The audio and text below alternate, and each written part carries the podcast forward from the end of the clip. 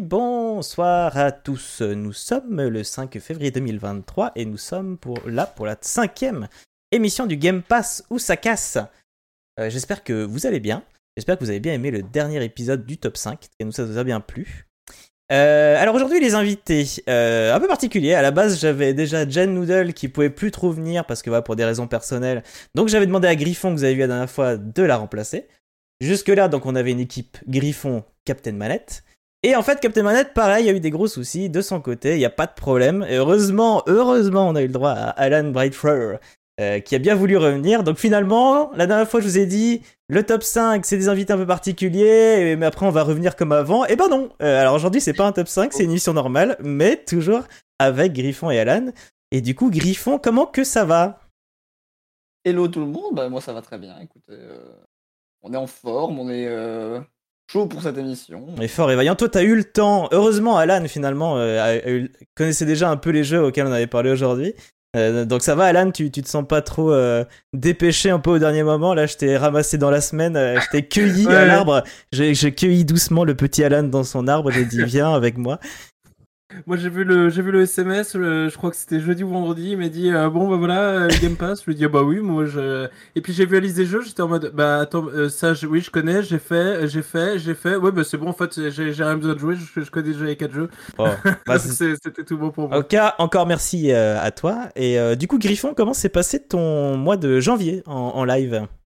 Bah écoute, mon mois de janvier c'était très bien passé parce que c'était mon mois de retour. Non, le retour, le retour du roi. Un mois, un mois que j'avais pas, euh, j'avais pas stream euh, quasiment. Et euh, bah écoute, ça, ça s'est super bien passé. J'ai eu plus de gens que je, je n'avais d'habitude. J'ai fait beaucoup de choses Ah, ça avec nouvelle, des streamers, hein, bah, notamment ici euh, l'émission du Game Pass où ça casse euh, de décembre qui, qui s'était enchaînée avec le reste. euh, Yes. et non, en vrai, j'ai fait beaucoup de live avec beaucoup de gens. On s'est bien amusé et un vrai plaisir ce mois de janvier. Bon bah cool. Et toi, euh, bon. Alan, ton mois de janvier? Eh bah écoute moi c'était c'était très cool donc c'est là ça y est ça fait un, un peu plus d'un mois maintenant que Voilà, t'as eu un mois complet là, ça y est. j'ai eu un mois complet. Donc euh, bah, c'est très cool, je suis content. J'ai réussi à... au fur et à mesure, je rajoute des petites choses sur la chaîne. Donc euh, là, il y a le visuel qui a été euh, où j'ai rajouté un peu des éléments. Euh, J'essaie de faire des plannings euh, donc euh, et de m'y tenir. Donc pour l'instant, ça, ça marche bien. Yes. Donc euh, je suis plutôt content. Et puis euh, bah, j'ai fait pour la première fois euh, un stream de JDR, même si c'était un, un JDR un peu particulier. Là j'ai très hâte de faire aussi des. On va faire bientôt des, des one shots et tout ça sur la chaîne. Donc euh, ça sera vraiment plus axé sur le scénario et tout ça. Et je pense que ce sera plus digeste à suivre pour, pour les gens. Donc j'ai vraiment hâte de proposer ça. J'espère en faire au cours du mois de février. Donc euh, de toute façon euh, vous serez au courant. Nice. Bah moi, c'était très chouette. Notamment, le truc qui m'a le plus marqué, c'est d'avoir rejoué au jeu Blade Runner, qui est un jeu de 97. Et euh, je savais qu'il était plutôt bon. Moi, c'est un jeu que j'avais adoré quand j'étais petit.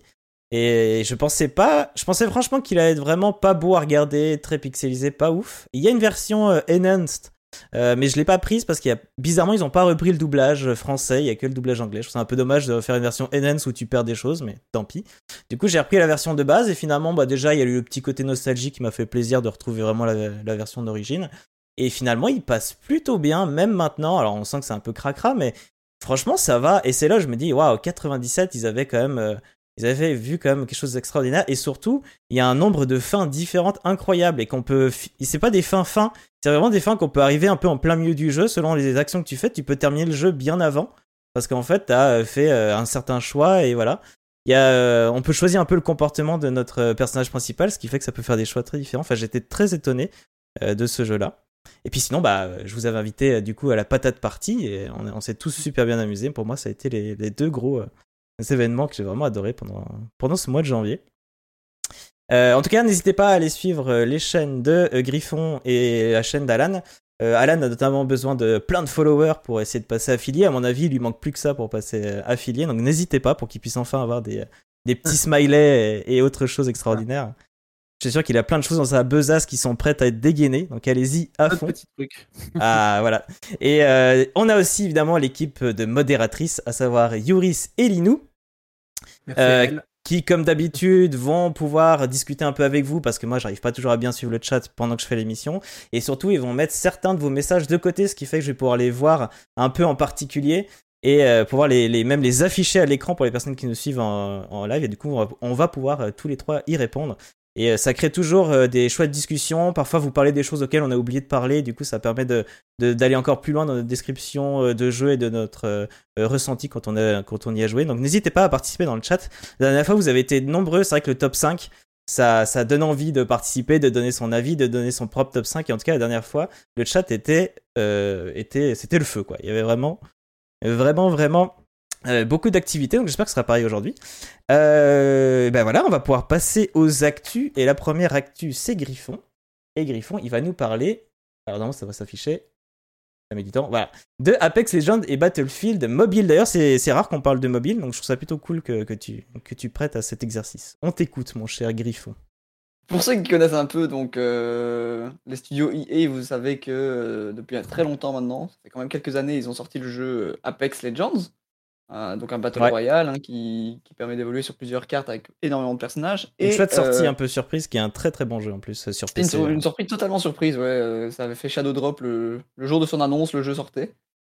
Et euh, depuis un bon moment, en, du côté asiatique du, de la planète, euh, il y avait Apex Legends Mobile qui fonctionnait plutôt bien. Mmh et il y a environ enfin presque un an, il me semble maintenant, le jeu Apex Legends Mobile est sorti euh, en Europe. Et depuis, euh, sur euh, les mobiles, il y avait des, mises à jour régulières, des événements, même des personnages uniques qui sortaient sur le jeu, qui étaient complètement adaptés à, au, jeu mobile et pas au jeu PC. Il y avait vraiment une, une, différence entre les deux jeux, qui rendait le jeu mobile assez attractif quand même. Le jeu était plutôt bien accueilli. Je sais qu'il y avait pas mal de joueurs qui jouaient. Mais malgré ça, euh, on a eu l'annonce il y a quelques temps maintenant. Euh, EA a décidé de fermer tous ses serveurs euh, européens et même américains, il me semble, de Apex Legends Mobile, car le jeu, même s'il rencontrait un succès intéressant, n'était pas, ne se développait pas assez ou alors prenait trop de temps pour eux. Et on a aussi eu en même temps euh, l'annonce comme quoi le jeu Battlefield Mobile qui était euh, développé depuis un certain temps était finalement annulé. Et donc euh, c'était un peu une surprise de, voir que ces deux jeux se faisaient retirer et annuler. Là, surtout que les, que les, jeux, mobiles se développent de plus en plus. En général, c'était plutôt l'inverse, ça. ça marchait de plus en mm. plus. Et on voit que les, même les petit mobile. Enfin, c'est pas très grand et pourtant ça arrive quand même à avoir une bonne puissance pour faire tourner des, des sacrés beaux jeux euh, réactifs et tout. Parce que les FPS, c'est pas facile à adapter. Hein. C'est ça, ouais, tout à fait. C'était bien adapté en plus. Mm. Ils avaient bien fait ça. Et, euh, et, en fait, cette news ne venait pas. Enfin, malheureusement, une mauvaise nouvelle ne vient pas seule hein, la plupart du temps. Et cette news, euh, ces deux news étaient accompagnées du fait que pourquoi est-ce que ces jeux étaient annulés? Eh bien, notamment parce qu'il y avait de gros licenciements chez EA qui se mmh. passait mmh. dans ces branches-là, dans les branches mobiles. De gros licenciements qui ont amené à réduire les effectifs et à réduire les développements des jeux mobiles et même des jeux tout court, il me semble. Et donc, effectivement, ça met un gros coup dur à l'industrie de ce côté-là. On sait que EA a déjà eu pas mal de polémiques ces dernières années. Notamment, on se souvient de la polémique Star Wars Battlefront 2, il me semble, hein, avec les microtransactions qui étaient assez poussive. Mmh Ici, on a ces, licenciements et ça fait un peu écho euh, aux licenciements qu'on a pu entendre récemment chez euh, Microsoft euh, dans la branche Bethesda, où après le rachat, ils ont quand même licencié pas mal de, de comment de, développeurs qui étaient BioWare aussi.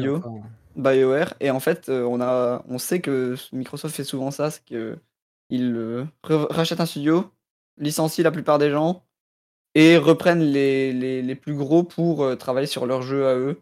Hmm. on a, c'est vrai que ça fait un peu peur de voir ce qui va se passer. On voit que chez EA, euh, les licenciements tombent aussi, donc à voir comment ça se développe. Que c'est vrai que récemment, on disait justement que Microsoft et EA se développaient plutôt pas mal, mais d'un autre côté, on entend que ça licencie énormément, donc qu'est-ce qui se passe vraiment de ce côté-là? On ne saura pas avant un bon moment, j'imagine. Du coup, tu disais qu'ils coupaient les serveurs que d'Europe et des États-Unis. hein. Ils ont gardé les Il me serveurs semble euh, que les asiatiques, hein. serveurs asiatiques où Apex Legends est vraiment très implémenté, il me semble qu'ils vont les garder. Bah, Ce sera assez logique, hein. c'est vrai que par exemple, bah, là je vais afficher le, le message de Ocha alors qui nous dit euh, Je ne suis pas du tout friande des jeux mobiles, je crois même que j'en ai aucun, je trouve l'écran trop petit. Euh, personnellement, je suis pas très jeu mobile, euh, notamment pour la taille d'écran, euh, mais également aussi parce que souvent le modèle économique c'est gratuit, mais vas-y que je t'envoie de la pub toutes les 3 secondes et ça te coupe le jeu, et c'est moi je trouve ça très désagréable. Euh, je préférais encore qu'à chaque fois il y a une version payante à quelques euros et limite je préférais payer euh, 5-10 euros euh, plutôt que d'avoir ces pubs là, enfin bref. Mais il faut savoir que du coup, dans les pays asiatiques, qui n'ont pas forcément les moyens ni l'accès à des consoles, à des PC, en fait, ce qu'ils ont tous dans les mains, constamment tout le monde, c'est un téléphone portable. Donc s'ils veulent jouer, en fait, ils ont que ça. Et du coup, en fait, tout ce qui est Inde, Chine, Philippines, tout ça, c'est des pays qui sont très, très, très, très jeux mobiles. Et du coup, il faut aussi voir que quand les gens, enfin, quand les, les boîtes commencent à faire des versions mobiles de leurs jeux, ils visent avant tout cette, euh, cette zone marche. géographique-là. Ouais. Et toi, t'as eu l'occasion de l'essayer, euh, Griffon, à Apex là? J'avoue que Apex euh, Mobile, euh, j'y ai pas joué. Je jouais euh, beaucoup euh, aux jeux sur PC. Sur PC, Mais je suivais quand même les news parce que Ouais. en fait les, les news sur le site EA étaient affichées sur, pour les deux jeux au même endroit, donc je voyais de temps en temps euh, certains persos qui sortaient, notamment euh, Fade qui était sorti sur mobile il y a encore quelques temps, Mhm. Il me semble quelques mois, pas plus. Donc vraiment un nouveau perso qui était créé pour le jeu mobile avec un gameplay basé sur le jeu mobile qui sort il y a quelques mois et finalement ils le retirent et euh, je pense que les serveurs vont, vont être coupés officiellement le 1er juin si je me souviens bien. Est-ce que Battlefield il annule pas aussi parce que peut-être qu'en Asie ce serait pas un jeu qui passerait aussi bien qu'Apex, tu vois Je me demande un peu aussi parce que c'est vrai qu'en ce moment ce qui a bien. Ah, encore que Battle euh, euh, PUBG, je crois que ça marche pas mal là-bas et on est quand Ah même ouais, un peu bah, dans la même ambiance. En fait, en, en Asie, il y a le fameux développeur Tencent hein, qui est énorme Ouais, Mm. les jeux mobiles et qui, qui, qui est vraiment un maître de l'industrie là-dedans. Et euh, ça marche vraiment bien. Pour ne Ça pas le citer. C'est un, de leurs gros jeux, évidemment, à Tencent. Mm. Mais c'est eux aussi, ils ont, je crois, un truc comme 40% dans Riot Games. hein, C'est pour ça qu'il y avait aussi Wild Rift, qui est essentiellement Mhm. pour le marché asiatique. C'est ça. C'est ça. Et pareil, euh, c'est vrai que les MOBA ça marche bien. Tout ce qui est assez compétitif en général, ils aiment, ils aiment plutôt bien. Mm. Euh, et donc il y a Cardal Spindal qui précise qu'il y a beaucoup de licenciements, même dans le monde de la tech en général. Et c'est vrai qu'on voit très souvent, très souvent les news qui sont liées à la tech euh, sont liées aux jeux vidéo. Souvent c'est des choses qui, euh, qui marchent ensemble. Et, euh, et, et on reviendra aussi euh, à la fin pour mes news à moi. On verra aussi qu'il peut y avoir d'autres liens encore qui se font entre, entre la tech et, et le jeu vidéo. Et, euh, finalement, le jeu vidéo, c'est presque un sous-domaine de la tech, finalement. Euh, C'est normal que les, les deux marchent ensemble. Ouais, mais c'est vrai que. euh, Ouais, vas-y, vas-y. Ouais, non, juste pour rebondir sur le message aussi de Ocha, alors c'est vrai que je, je suis. Pour moi, je joue très peu sur mobile. Les seuls jeux mobiles que, que j'aime bien, c'est. euh, là, je te rejoins, euh, Xavier, c'est euh, le fait que moi, j'aime bien. J'aime pas être balancé de pub et de ça tout le temps. Donc, Mhm. les seuls jeux mobiles auxquels j'ai joué, et par contre, j'y ai pas mal joué, c'était euh, les, les The Room, qui sont des jeux, euh, des sortes de, de jeux d'énigmes point and click euh, que j'ai beaucoup aimé. Et euh, j'aime bien aussi les jeux style euh, un peu la Slice de Spire qui, qui se jouent euh, plutôt bien sur mobile parce que euh, bah, en fait les graphismes et tout ça c'est pas ce qui compte, t'as juste besoin de ton, de ton deck de cartes en fait quoi. Mm. Enfin voilà. Ouais. Ouais, c'est vrai. C'est vrai que ça, ça, ça fait un peu peur dans le sens où il y a eu euh, cette grosse euh, pénurie euh, avec tout euh, le contexte du Covid qu'il y a eu. Et euh, à ce moment-là, on voyait déjà que l'industrie du jeu vidéo reculait un petit peu. Et on s'est Bah. dit que maintenant que la pénurie disparaissait petit à petit, on s'est dit que ça allait peut-être re- re- se redévelopper. Mais j'ai l'impression que justement, les gros développeurs se sont rendus compte que ils n'avaient pas eu tant de problèmes que ça, sûrement en effectif réduit. Et du coup, ils se sont dit Mm. peut-être, est-ce qu'on a vraiment besoin de ces personnes-là en plus? Et je pense que les, licenciements sont énormément liés à ça. C'est vrai que ce que. ouais. Ouais, pardon, vas-y. Non, vas-y, vas-y. Moi, je disais, je jouais le dernier message de Cardal et euh, je comprends ce qu'il dit avec euh, l'idée que c'est pas forcément un mal pour l'industrie du jeu vidéo. Les gros développeurs semblent faire machine arrière sur tout le jeu mobile. C'est vrai que nous, en tout cas, qui apprécions euh, particulièrement les jeux, bah, que ce soit sur PC ou sur console, disons les jeux de les, que ce soit les jeux indés ou les gros jeux même AAA. Euh, moi, c'est vrai que l'idée que les, les studios se, se tournent, se reviennent plus sur les euh, sur les jeux PC ou sur les jeux consoles plus que sur les jeux mobiles. Faut avouer que moi, vu que je suis pas du tout client des jeux mobiles, bah pour moi c'est pas forcément des mauvaises nouvelles le fait qu'ils relâchent un peu le jeu mobile. Si c'est pour revenir un peu sur le marché du jeu PC, du jeu du jeu console quoi. Après, si on dit qu'ils arrêtent, enfin, qu'ils arrêtent les serveurs mobiles, mais qu'en même temps ils licencient, c'est possible que c'est pas qu'ils déplacent, euh, ils déplacent les gens qui étaient sur le mobile vers les autres jeux, c'est qu'ils disent bah la porte c'est là. Au revoir, bonne journée, débrouillez-vous quoi. Donc, euh, mais c'est vrai que tu disais que hum, que la période Covid a été compliquée pour les jeux vidéo, c'est quand même l'industrie euh, entertainment qui a finalement le, mieux fonctionné avec Animal Crossing et compagnie, avec les live Twitch qui ont qui ont explosé. Et live Twitch c'est avant tout du jeu vidéo. Donc, euh, donc j'ai envie de dire oui non, quoi. Euh, c'est, ça reste dommage. Je pense qu'ils auraient pu, euh, ouais, soit déplacer les, les personnes qui travaillaient là-dedans, les effectifs, dans des, d'autres projets, surtout qu'ils en ont des projets. Hein. Mais c'est vrai que, bon, c'est pas la première fois qu'on a des licenciements, malheureusement, donc ça va. On verra bien. Après, parfois, les licenciements, ça permet d'ouvrir de nouveaux studios avec ces personnes-là. Oui, ils vont peut-être faire quelque chose. De beaux projets. ouais. Donc, euh, attendons de voir si, quelque chose se passe. Puis en ce moment, les, les, les petits, euh, les petites boîtes font parfois des choses bien, bien meilleures, quoi. Oui, clairement. Plus intéressant. Du coup, on va passer à la news euh, de Alan. Vous voulez mhm. nous parler de Forspoken et d'une manière générale euh, des mondes ouverts. On t'écoute. Ouais. Alors, bah, je, tout ce que je veux dire, un petit disclaimer avant, c'est ce que je veux vous dire, c'est à propos de Forspoken. Je n'y ai personnellement pas joué. Mais euh, je, vu que le jeu m'intéressait sur certains aspects euh, que je vais aborder, je le suivais un peu de loin. Et je trouve que c'est euh, assez, assez intéressant tout, ce qui est, tout ce qui a été dit et tout ce qui en est ressorti en fait de Forspoken. Et de comprendre un peu pourquoi le jeu en fait bah, fait un bid. C'est là clairement le, le, le, studio Luminous se prend un peu les pieds dans le tapis et va bider avec le jeu.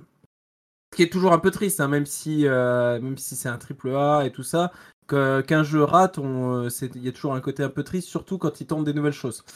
Euh, donc, pour qu'est-ce que c'est déjà Forspoken? C'est un action RPG en monde ouvert. Il est dispo sur PS5 et PC depuis le 24 janvier, si je dis pas de bêtises, 2023. Et on incarne une orpheline new-yorkaise du nom de Frey, on l'appelle Frey, je crois, qui se retrouve dans le monde d'Atia, donc un monde d'Heroic Fantasy. Clairement, pour ceux qui connaissent un peu les, les mangas et les webtoons et tout ça, c'est un isekai. C'est-à-dire euh, que ce qu'on appelle pas isekai, c'est un personnage de notre monde, grosso modo, qui se retrouve euh, catapulté dans un, dans un monde d'Heroic Fantasy. Oui, en souvent euh, dans notre monde, ils sont un peu ils sont un peu les mecs qui. Ah, je sais pas si c'est le cas dans le jeu, mais souvent c'est les mecs euh, à qui on parle pas, les petits jeunes avec des grosses lunettes qui sont acceptés de personne et qui sont tout faibles. Et quand ils arrivent dans le monde, là, ils ont, ils ont une puissance décuplée. Ils, sont, ils peuvent enlever leurs lunettes parce que ça y est, ils voient mieux et tout ça. ça, ça il y a un peu. De ce que j'ai compris, il y a un peu ce délire, mais là, c'est plus un. C'est plus une délinquante. Euh, par euh, enfin qui visiblement orpheline et tout ça donc euh, sa vie c'est un peu c'est un peu de la merde quoi et euh, elle se retrouve projetée dans ce monde et forcément bon bah elle va avoir des pouvoirs des pouvoirs considérables etc donc je vais pas rentrer dans le dans l'histoire parce que bon déjà c'est pas forcément mon propos et je pourrais pas forcément vous en parler parce que je la connais pas. Mais bah, déjà avant d'aborder même le, le, cœur un peu du sujet je, je vais vite fait vous parler des notes que reçoit le jeu quelques notes. Donc déjà, par exemple, sur Steam, c'est 58% d'avis positifs sur 2815 évaluations. Alors, ce qui m'a le plus choqué dans le chiffre, c'est même pas les avis positifs, c'est le fait qu'il n'y ait que 2815 évaluations. Le jeu fait un gros bid, en tout cas sur Steam, déjà. Euh, parce qu'en général, les AAA, quand vous regardez le nombre d'avis, euh, même dès les premières semaines, on, ça se compte en, presque très vite en, une dizaine de milliers, hein, donc des fois d'avis. Là, on est à 2815 évaluations, ça me fait dire, oula, ouais, le jeu a, du souci sur Steam. D'ailleurs, quand je le cherchais dans la liste des meilleures ventes sur Steam, je disais, mais il est où, il est où? En fait, je, actuellement, là, il est même pas dans la liste des meilleures ventes, quoi. Je, je le trouvais pas, quoi. Euh, Gameblog, il se prend un 5 sur 10. Gamecult, il se prend un 5 sur 10. Sur Metacritic, il est note aux alentours de 65 sur 100. Et note utilisateur aux alentours de 3,5 sur 10. Et euh, j'y vais, seule exception, il, a, il met 16 sur 20. Mais, euh, les, vais, mais, mais les électeurs, euh, les avis des lecteurs, c'est autour de 10,4 sur 20. Donc voilà. Le problème, c'est que toutes ces notes aussi, il faut prendre en compte que le jeu, il est vendu à 80 euros sur, euh, sur toutes les plateformes. sur PC. Euh, nouveau prix PlayStation et tout. Ouais, le, truc c'est que sur PC, on n'est pas habitué à payer nos jeux 80 et j'espère ne pas trop m'y habituer. et euh, donc forcément, quand on te vend un triple A à 80 euros, bah, les attentes, bah, elles sont plus importantes. C'est logique, tu payes, tu payes plus cher, tu t'attends un plus cher. Et il y avait quelques signes avant-coureurs à ça. hein. C'est vrai que le studio euh, n'a envoyé des copies à la presse, n'a envoyé aucune copie à la presse, enfin, sauf exception si je me trompe, mais n'a envoyé presque aucune copie à la presse pour, euh, pour qu'il y ait des previews et tout ça avant la sortie du jeu. Il y a juste Hmm. une démo qui a laissé euh, tout le monde un peu, un peu de marbre. Donc c'est, je pense que c'est, il y a, y a des bonnes raisons pour lesquelles ils n'ont pas envoyé les notes, c'est que, enfin, au, au pre- à la presse, c'est parce qu'ils savaient que s'ils envoyaient à la presse, bah, les notes feraient qu'il y ait des gens qui annulent leur précommande, quoi. Mais euh, du coup, tout ça, c'est pour vous parler avant tout, moi, de, du, des mondes ouverts et euh, de la mode des mondes ouverts de manière générale, et une mode qui dure depuis un bon bout de temps. Mes petites questions avant ça, juste à vous deux, euh, déjà, et dans le chat, si vous, avez, si vous voulez répondre. Pour vous, quand vous, euh, quand vous lancez un jeu monde ouvert, euh, qu'est-ce que, à quoi vous vous attendez? Qu'est-ce qui vous fait lancer un jeu monde ouvert, en fait? Qu'est-ce que vous avez envie de trouver? Pour moi, un jeu monde ouvert doit être accessible entièrement sans restriction dès le début. Mhm. et sans devoir euh, forcément faire du grind ou quoi que ce soit. Par là, euh, je pense en fait euh, notamment à Pokémon Écarlate et Violette qui est sorti Mhm. récemment, qui se vendait un peu en monde ouvert, mais qui au final, si on s'av- si on s'aventure un peu dans l'entièreté du monde, il n'y a pas ce comment ce, ce- ce truc de, de- du fait que les levels des monstres se basent sur le tien. Hmm. Et du coup, si on va à la dernière zone du, enfin la zone la plus éloignée du point de, de départ, en fait, euh, bah, les, les monstres sont déjà niveau euh, so- 60 alors que t'es encore niveau 10. Mais t'aurais des exemples Alors, de jeux qui le Skyrim, font ça c'est- parce que- Ah ouais. ouais. Skyrim, c'est ça? Tu peux aller Euh, n'importe où dès le euh, début? Tout le monde, tout le monde est, basé à ton level. D'accord. Ah ouais. hein. Donc, euh, voilà, pour moi, un, un jeu monde ouvert doit être entièrement accessible. Bon, après, il peut y avoir des zones qui sont accessibles grâce à des, euh, des pouvoirs qu'on débloque, etc., etc. Mais l'entièreté du monde accessible doit être adaptée aux joueurs, je pense. Autant je comprends cet avis, autant je suis à moitié d'accord parce que euh, si tu commences au coin, au bas, à gauche de la map, tu vas pas dire allez, je vais tout de suite en haut à droite et je commencerai de là et on verra après, tu vois. Bah, après, c'est le euh, but du monde ouvert, c'est de se dire qu'on peut aller n'importe où, tu vois. Moi, je pense que le monde ouvert, ce qu'il doit vraiment avoir, c'est euh, un environnement intéressant partout. Il faut un très bon level design, en fait. Il faut que Mhm. euh, tu te balades et que tu aies quelque chose à faire, que tu aies quelque chose à voir, que tu aies un endroit à grimper, que tu aies un truc à découvrir. Et que le level design fasse que. euh, et c'est là où, où le dernier Zelda avait très bien réussi, où euh, même sans, sans truc bien visuel, bien placé, bien truc, tu vois tout de suite, ah bah là-bas, il y a un, un sanctuaire.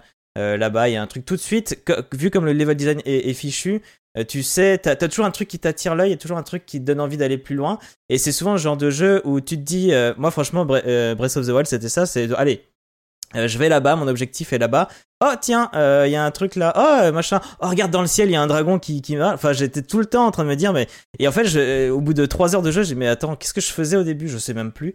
Et c'est pas grave en fait, tu vois. Et pour moi, le monde ouvert, il faut qu'il y ait un intérêt de gameplay dans le monde ouvert et pas juste que ce soit un monde ouvert où tu marches et, et rien quoi. je pense qu'il faut aussi que ce soit euh, que les décors changent, que ce soit un peu dépaysant à certains moments, parce que si on voit toujours le même décor dans le même dans le monde ouvert, les mêmes euh, structures, etc. Au bout d'un moment, on va se dire bon, ça fait 10 heures que je marche et 10 heures que je vois les mêmes choses, Ouais. c'est tout. C'est vrai. Mm. Si. Ah, tu vois, c'est super intéressant vos, vos réponses parce que justement, ça met en lumière un point que je voulais aborder, c'est le fait que déjà, on n'a pas forcément les mêmes attentes quand on lance un jeu en monde ouvert et parce qu'il n'y a pas une seule recette de, mon- de monde ouvert. Il y en a, il y a, on peut citer plein de jeux de, de monde ouvert différents. hein. Ça peut aller, je vois, on cite Ghost of Tsushima, effectivement.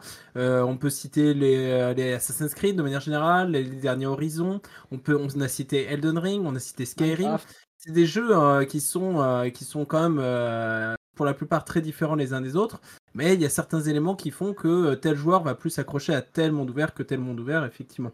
Et dans les critiques notamment que j'ai vues autour de Forspoken et qui et qui et par rapport à ce qu'on a dit, qui je comprends tout à fait qu'il est qui bide, c'est que notamment euh, la cohérence du monde est, est beaucoup critiquée. Et euh, d'un point de vue euh, même euh, d'un point de vue purement visuel et direction artistique, on voit des images qui sont plutôt belles, mais de ce que j'ai compris, en fait les, biomes, c'est en fait bon, les différentes zones du jeu, c'est surtout des juste bah, la même zone, mais on fait des swap colors un peu pour comprendre ah oui maintenant t'es plutôt dans telle région, plutôt dans telle région, etc. Et surtout un des points qui moi m'a choqué lorsque je l'ai vu en critique pour avoir vu des vidéos qui en parlaient, c'est le fait que notamment quand tu ouvres la carte avant même d'avoir exploré une zone, tu as tous les marqueurs qui sont déjà indiqués sur la map et qui te disent Ah ouais. là à tel endroit tu auras tel type de truc et tu auras tel type de récompense avant même d'y avoir été. Et en fait, je me suis dit quand j'ai vu ces- cette info, j'étais en mode mais ils ont rien compris au monde ouvert en fait. Enfin, pour moi, c'était avec l'idée que l'exploration pour moi c'est le c'est une pour moi en tout cas dans mon esprit, c'est le cœur notamment du monde ouvert.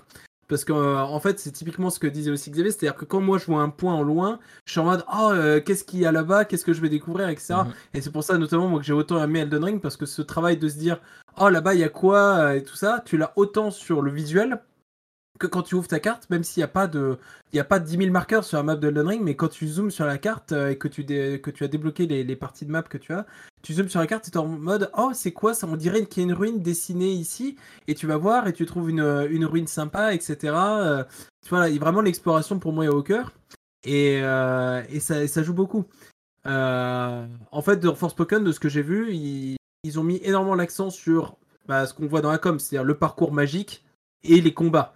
Et, euh, et c'est vrai que moi, il y a un, côté de moi qui est assez triste que le jeu va, va bider parce que justement, je le suis un peu puisque euh, le, parcours magique, bah, je trouvais ça assez cool dans l'idée, euh, de l'idée de parcourir un monde ouvert de manière très rapide en utilisant de la magie, etc.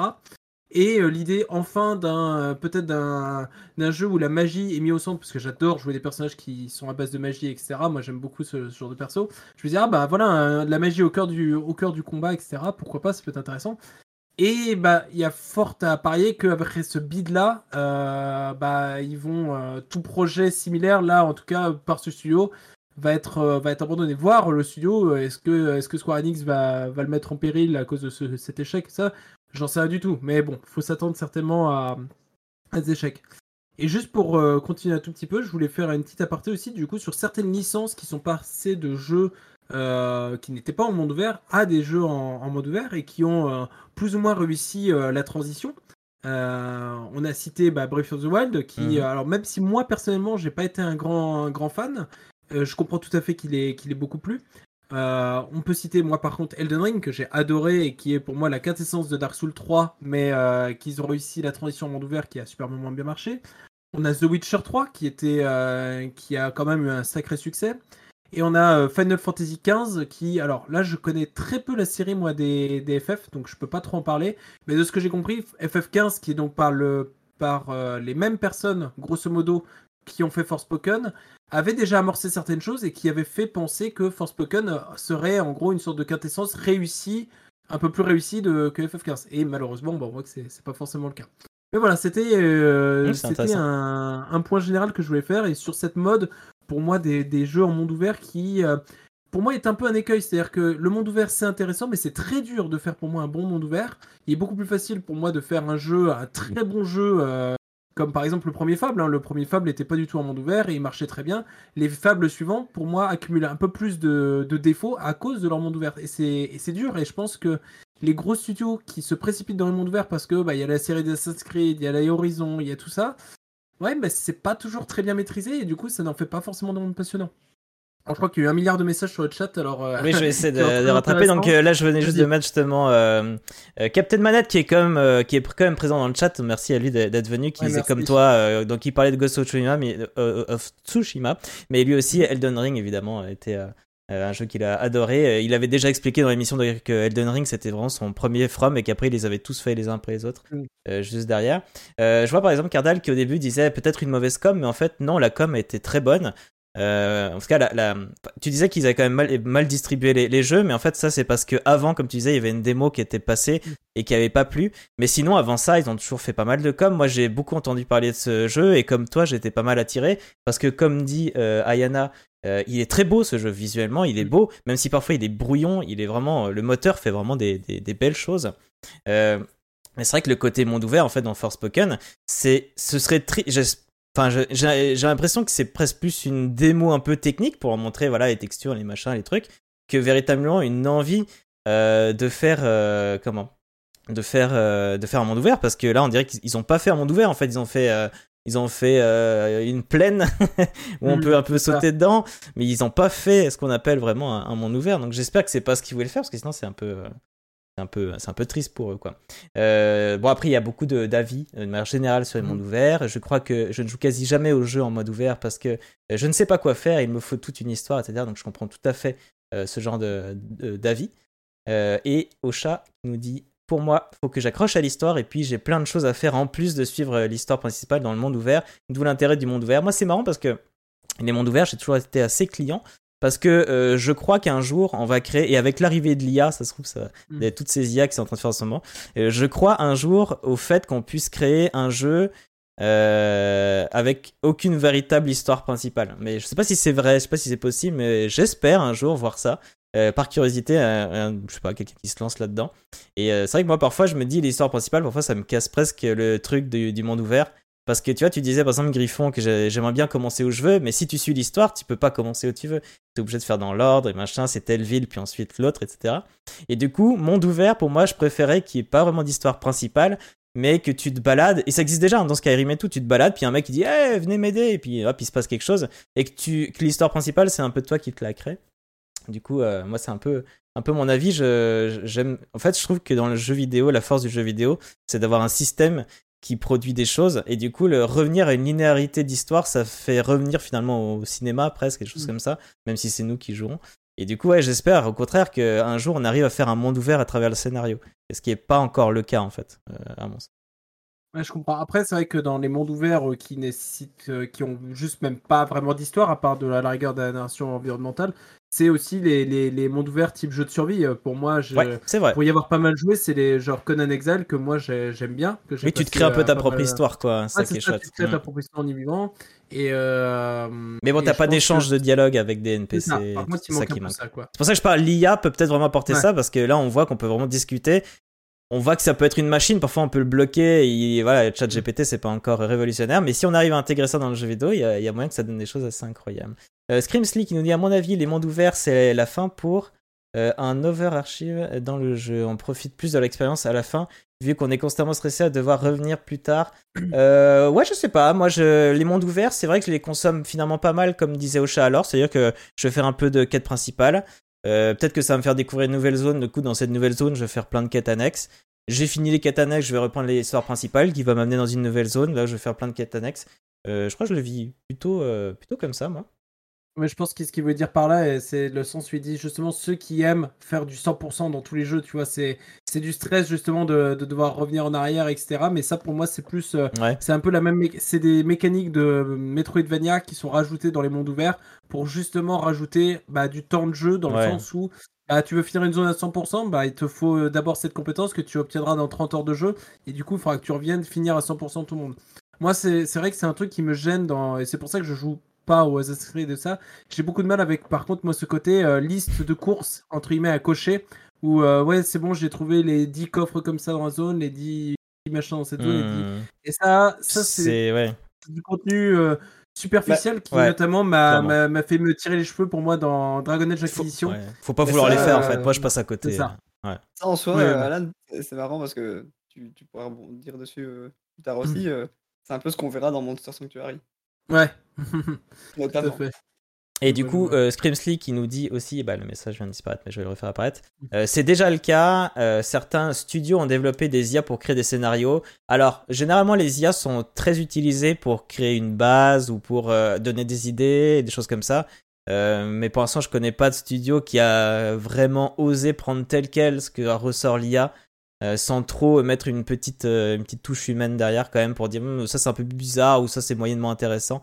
On va plutôt partir par là. Mais c'est vrai que les IA, ça peut vraiment euh, gagner du temps et donner plein d'idées et démarrer des, des trucs, quoi. Et du coup, si vraiment on arrive à faire un jour, je sais pas, même parfois, moi, je, je, je m'étais dit si un jour je voulais faire un jeu vidéo, j'aimerais que ce soit un, un jeu vidéo pas dans un monde ouvert, mais dans un tout petit village. Et à chaque fois que tu lances le jeu, l'histoire serait différente. À chaque fois que tu lances Oui, le je jeu, le village est différent.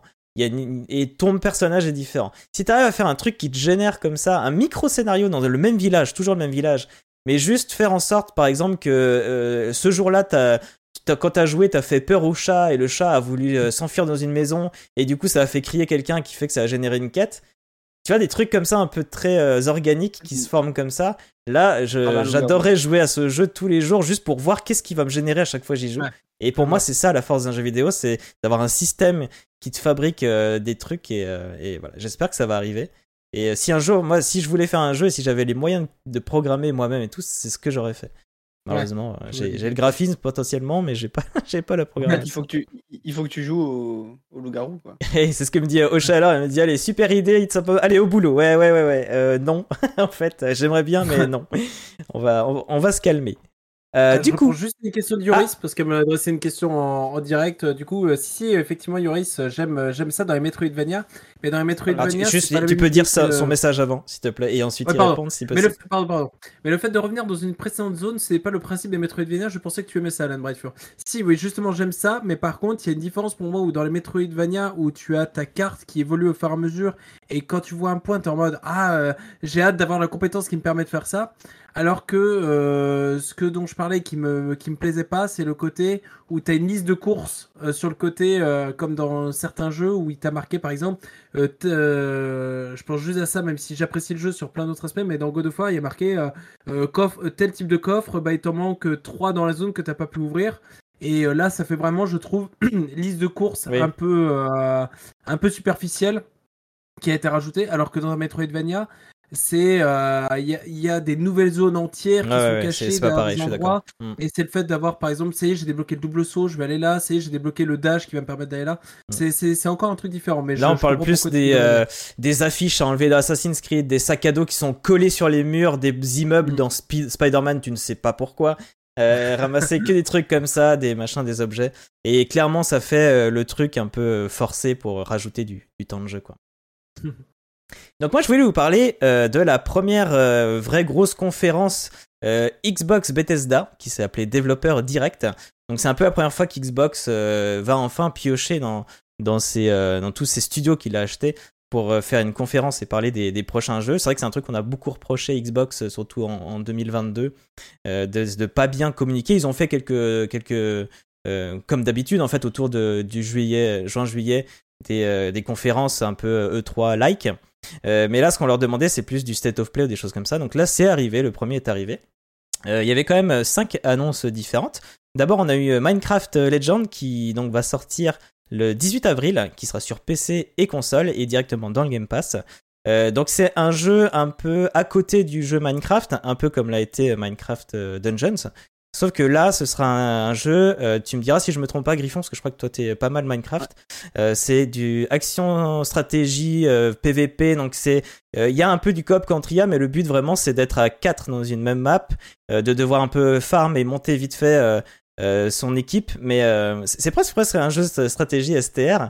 Euh, mais finalement, on est vraiment là, on joue vraiment à la troisième personne. On a notre petit personnage qui se balade, et j'ai vu qu'on a des petits, euh, des sortes de quoi, des lapins ou des bestioles qui nous suivent, et ça fait un peu notre armée. Et en gros, c'est du PVP euh, avec euh, avec d'autres joueurs où on doit détruire la forteresse de l'autre. Est-ce que tu as peut-être plus de détails plus précis à donner, euh, Griffon, par rapport à ce jeu-là, vite fait? Bah, donc, on, a, on a regardé cette conférence en live avec, sur ma chaîne, et c'est vrai que un des premiers aspects que, enfin, des premiers jeux auxquels on a pensé en voyant ça, on s'est dit, c'est Clash of Clans dans Minecraft. On, on a vraiment, euh, on, on s'est vraiment dit ça. euh, il faut, qu'on- il faut effectivement construire sa petite base. Ouais. Ça a l'air assez intéressant parce que il y, a- il y a beaucoup d'idées euh, mises ensemble dans le sens où effectivement on a ce- ce- cet aspect un peu Clash of Clans où on développe sa base et il faut attaquer la base de l'autre. Euh, on, on a aussi euh, des boosts qui vont être accordés grâce à des créatures en PvE qu'on va aller affronter. On, on peut retrouver ça notamment euh, dans League of Legends avec euh, les fameux Drake et, euh, et autres créatures. Le jeu a l'air très intéressant parce qu'il y a cette idée de, de- de, à chaque fois réadapter sa stratégie par rapport au, à l'adversaire parce que on a vu notamment que on peut construire des canons aux alentours de la base adverse et la base adverse peut réagir rapidement en construisant des, des tourelles euh, anti-air. euh. Oui, j'ai vu qu'il y avait pas mal de euh, constructions, on pouvait créer, ouais, ça. forteresse, les murs Vraiment, et tout ça. Ça a l'air très intéressant comme jeu. Euh, Bon, voilà. Le fait qu'il soit dans le Game Pass, ça pourrait être cool à, inté- à, À tester mais encore une fois, il faudra voir quand ça sortira, Bah, peut-être, à quel point le jeu est développé. Peut-être une patate partie. Voilà, autour d'avril, hein, on verra ça. hein.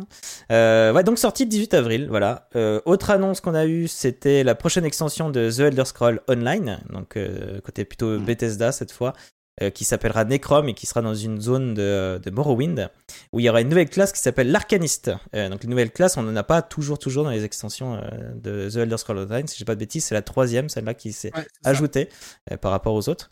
Donc plutôt une bonne nouvelle, ça sortira le 5 juin sur PC et le 20 sur console. On a eu également Redfall, euh, qui, qui, dès que tu le regardes, ça sent le Arkane, tu vois. Tout de suite, tu devines limite que c'est du Arkane Studio. Donc, Arkane Studio qui est de base, euh, c'est monté à Lyon et qui là, on parle de Arkane Austin, donc euh, aux États-Unis. Donc Bethesda aussi, dispo Game Pass direct, il sera le, sorti le 2 mai. Et du coup, en gros, c'est du FPS chasseur de vampires, mais avec des gros flingues et des pouvoirs façon Dishonored, dans une ville qui s'appelle Redfall et qui se trouve au Massachusetts. Massachusetts. Massachusetts. c'est un peu Left Dead, hein, j'ai l'impression. Ouais, ouais, ouais c'est, c'est un peu, un peu l'ambiance. On peut jouer, euh, on peut jouer à plusieurs, je crois. c'est vrai que ça fait un petit côté Left 4 Dead. Je crois qu'on peut jouer jusqu'à 4. Euh, donc euh, voilà, ça a l'air, ça, a l'air sympa à surveiller. Encore une fois, ce sera dans le Game Pass, donc autant le, autant le tester. On a eu des images, uniquement des images. regardez comme c'est beau, voyez, regardez comme ça rutile de Forza Motorsports, qui sera évidemment dans le Game Pass dès qu'il sortira. On n'a pas eu de date. Euh, je crois que de base c'était annoncé pour début 2023, mais il y en a beaucoup qui disent que c'est plutôt euh, fin 2023 parce qu'il n'y a pas eu de date encore et qu'on est quand même euh, voilà, début février. Euh, c'est vrai que Phil Spencer a quand même précisé qu'il voulait pas trop se lancer dans des dates qui ensuite avec des reports. C'est vrai qu'on a vécu 2-3 ans où les reports c'était mm. monnaie courante. Donc on peut comprendre qu'il soit un peu froid à donner une date. Ça, ça veut dire que le jeu n'est pas prêt, sinon il aurait déjà donné une date. Donc voilà, on va les laisser bosser. Ça fait un moment qu'ils sont sur ce motorsport parce que à l'époque, il y avait un Motorsport qui sortait une année et l'année d'après, c'était un Horizon. C'est pas le même jeu. Hein. Forza Motorsport, c'est plus simulation mm. comme un Gran Turismo. Euh, c'est un peu le grand concurrent. Hein. Euh, parce que d'un côté, sur PlayStation, il y avait Gran Turismo, donc il fallait, il fallait évidemment un jeu qui concurrence ça sur Xbox et c'était Motor, euh, Motorsport. Et ils avaient un peu arrêté Motorsport parce qu'ils avaient envie de, repartir, je crois, un peu de, zéro. Et c'est vrai que le jeu, bah, visuellement, c'est beau, quoi. c'est beau, mm. c'est c'est précis, on voit qu'ils ont bien bossé. Donc bah on, verra bien ce que, ce que ça donne. Euh, peut-être je testerai. En vrai, je suis. Euh, c'est vrai que les jeux de voiture, euh, j'étais un peu tombé dedans quand j'étais petit. Là dernièrement, j'ai testé un pendant un mois Need for Speed Unbound parce qu'il y avait le côté, mais plus pour le côté finalement tuning de voiture où on peut faire, où c'était très libre, on pouvait faire plein de trucs chouettes. Le côté très mhm. simu, pas sûr que ça me tienne des masses. on verra. Peut-être je testerai un peu. Et la grosse surprise qu'on a eue euh, durant cette conférence, c'était un jeu qui sortait tout de suite là maintenant, qui s'appelle Ify, euh, Rush. Donc c'est ceux qui ont fait Ghostwire Tokyo et The Evil Within, donc des ambiances qui n'ont rien à voir finalement avec ce jeu-là. Là on est plus dans une ambiance euh, comment Jet Set Radio ou Sunset Overdrive dans le visuel, et c'est un jeu de rythme. Et du coup ça me tente pas mal, sauf qu'il y a peu de temps j'avais adoré, comme vous le savez, Metal Hellsinger. Et t'as déjà testé toi le Ify Rush, ouais? J'ai déjà testé, j'ai déjà fait deux sessions dessus. Euh, le jeu est vachement, vachement intéressant et vachement gratifiant. Tout le monde en parle en bien, visuellement il est plutôt joli. Euh, l'humour, il y, en a, il y en a qui aiment moyen, mais bon, les humours, on a tous un humour différent. Donc, euh, moi je testerai ça avec plaisir, un, de ces quatre. Et en plus, quand on tape, il y a des grosses onomatopées quand on tape. Et du coup, j'ai dit que c'était des onomatapées. Ah, ah. voilà, je suis très fier. Il fallait que je fasse cette blague, j'en suis très content. J'aime beaucoup le visuel du jeu qui me fait penser, pour ceux qui connaissent en anime, euh, manga, euh, qui me fait penser à Kill la Kill et, et euh, Fuli aussi, qui sont des mêmes studios. Enfin, pas que rien à voir avec le, jeu, les studios, mais en tout cas, au niveau animation et visuel, je trouve que ça ressemble beaucoup pour ceux qui connaissent. D'accord. Voilà. C'est ma petite note. je vois Chaleur qui dit Ify Rush, c'est sûr que je vais y jouer, il me donne trop trop envie. J'avoue que c'était une belle surprise, surtout venant des mecs qui ont fait euh, Evil Within. Evil Within, c'est vraiment on en parlait tantôt. Hein, Ça aussi, c'est un Shadow Drop. Hein, c'était. Euh, ouais, c'est vrai, le jeu existe, bonjour, il est, il est sorti. J'aime beaucoup quand ils font ça, surtout quand c'est des bonnes surprises comme ça. Je trouve ça chouette. Et puis ça apporte. Euh, l'effet inverse peut aussi arriver, tu vois, l'effet cyberpunk où tu fais beaucoup de pubs, puis une fois qu'ils sortent, c'est une mhm. catastrophe, ça peut vraiment bah, faire un effet. finalement.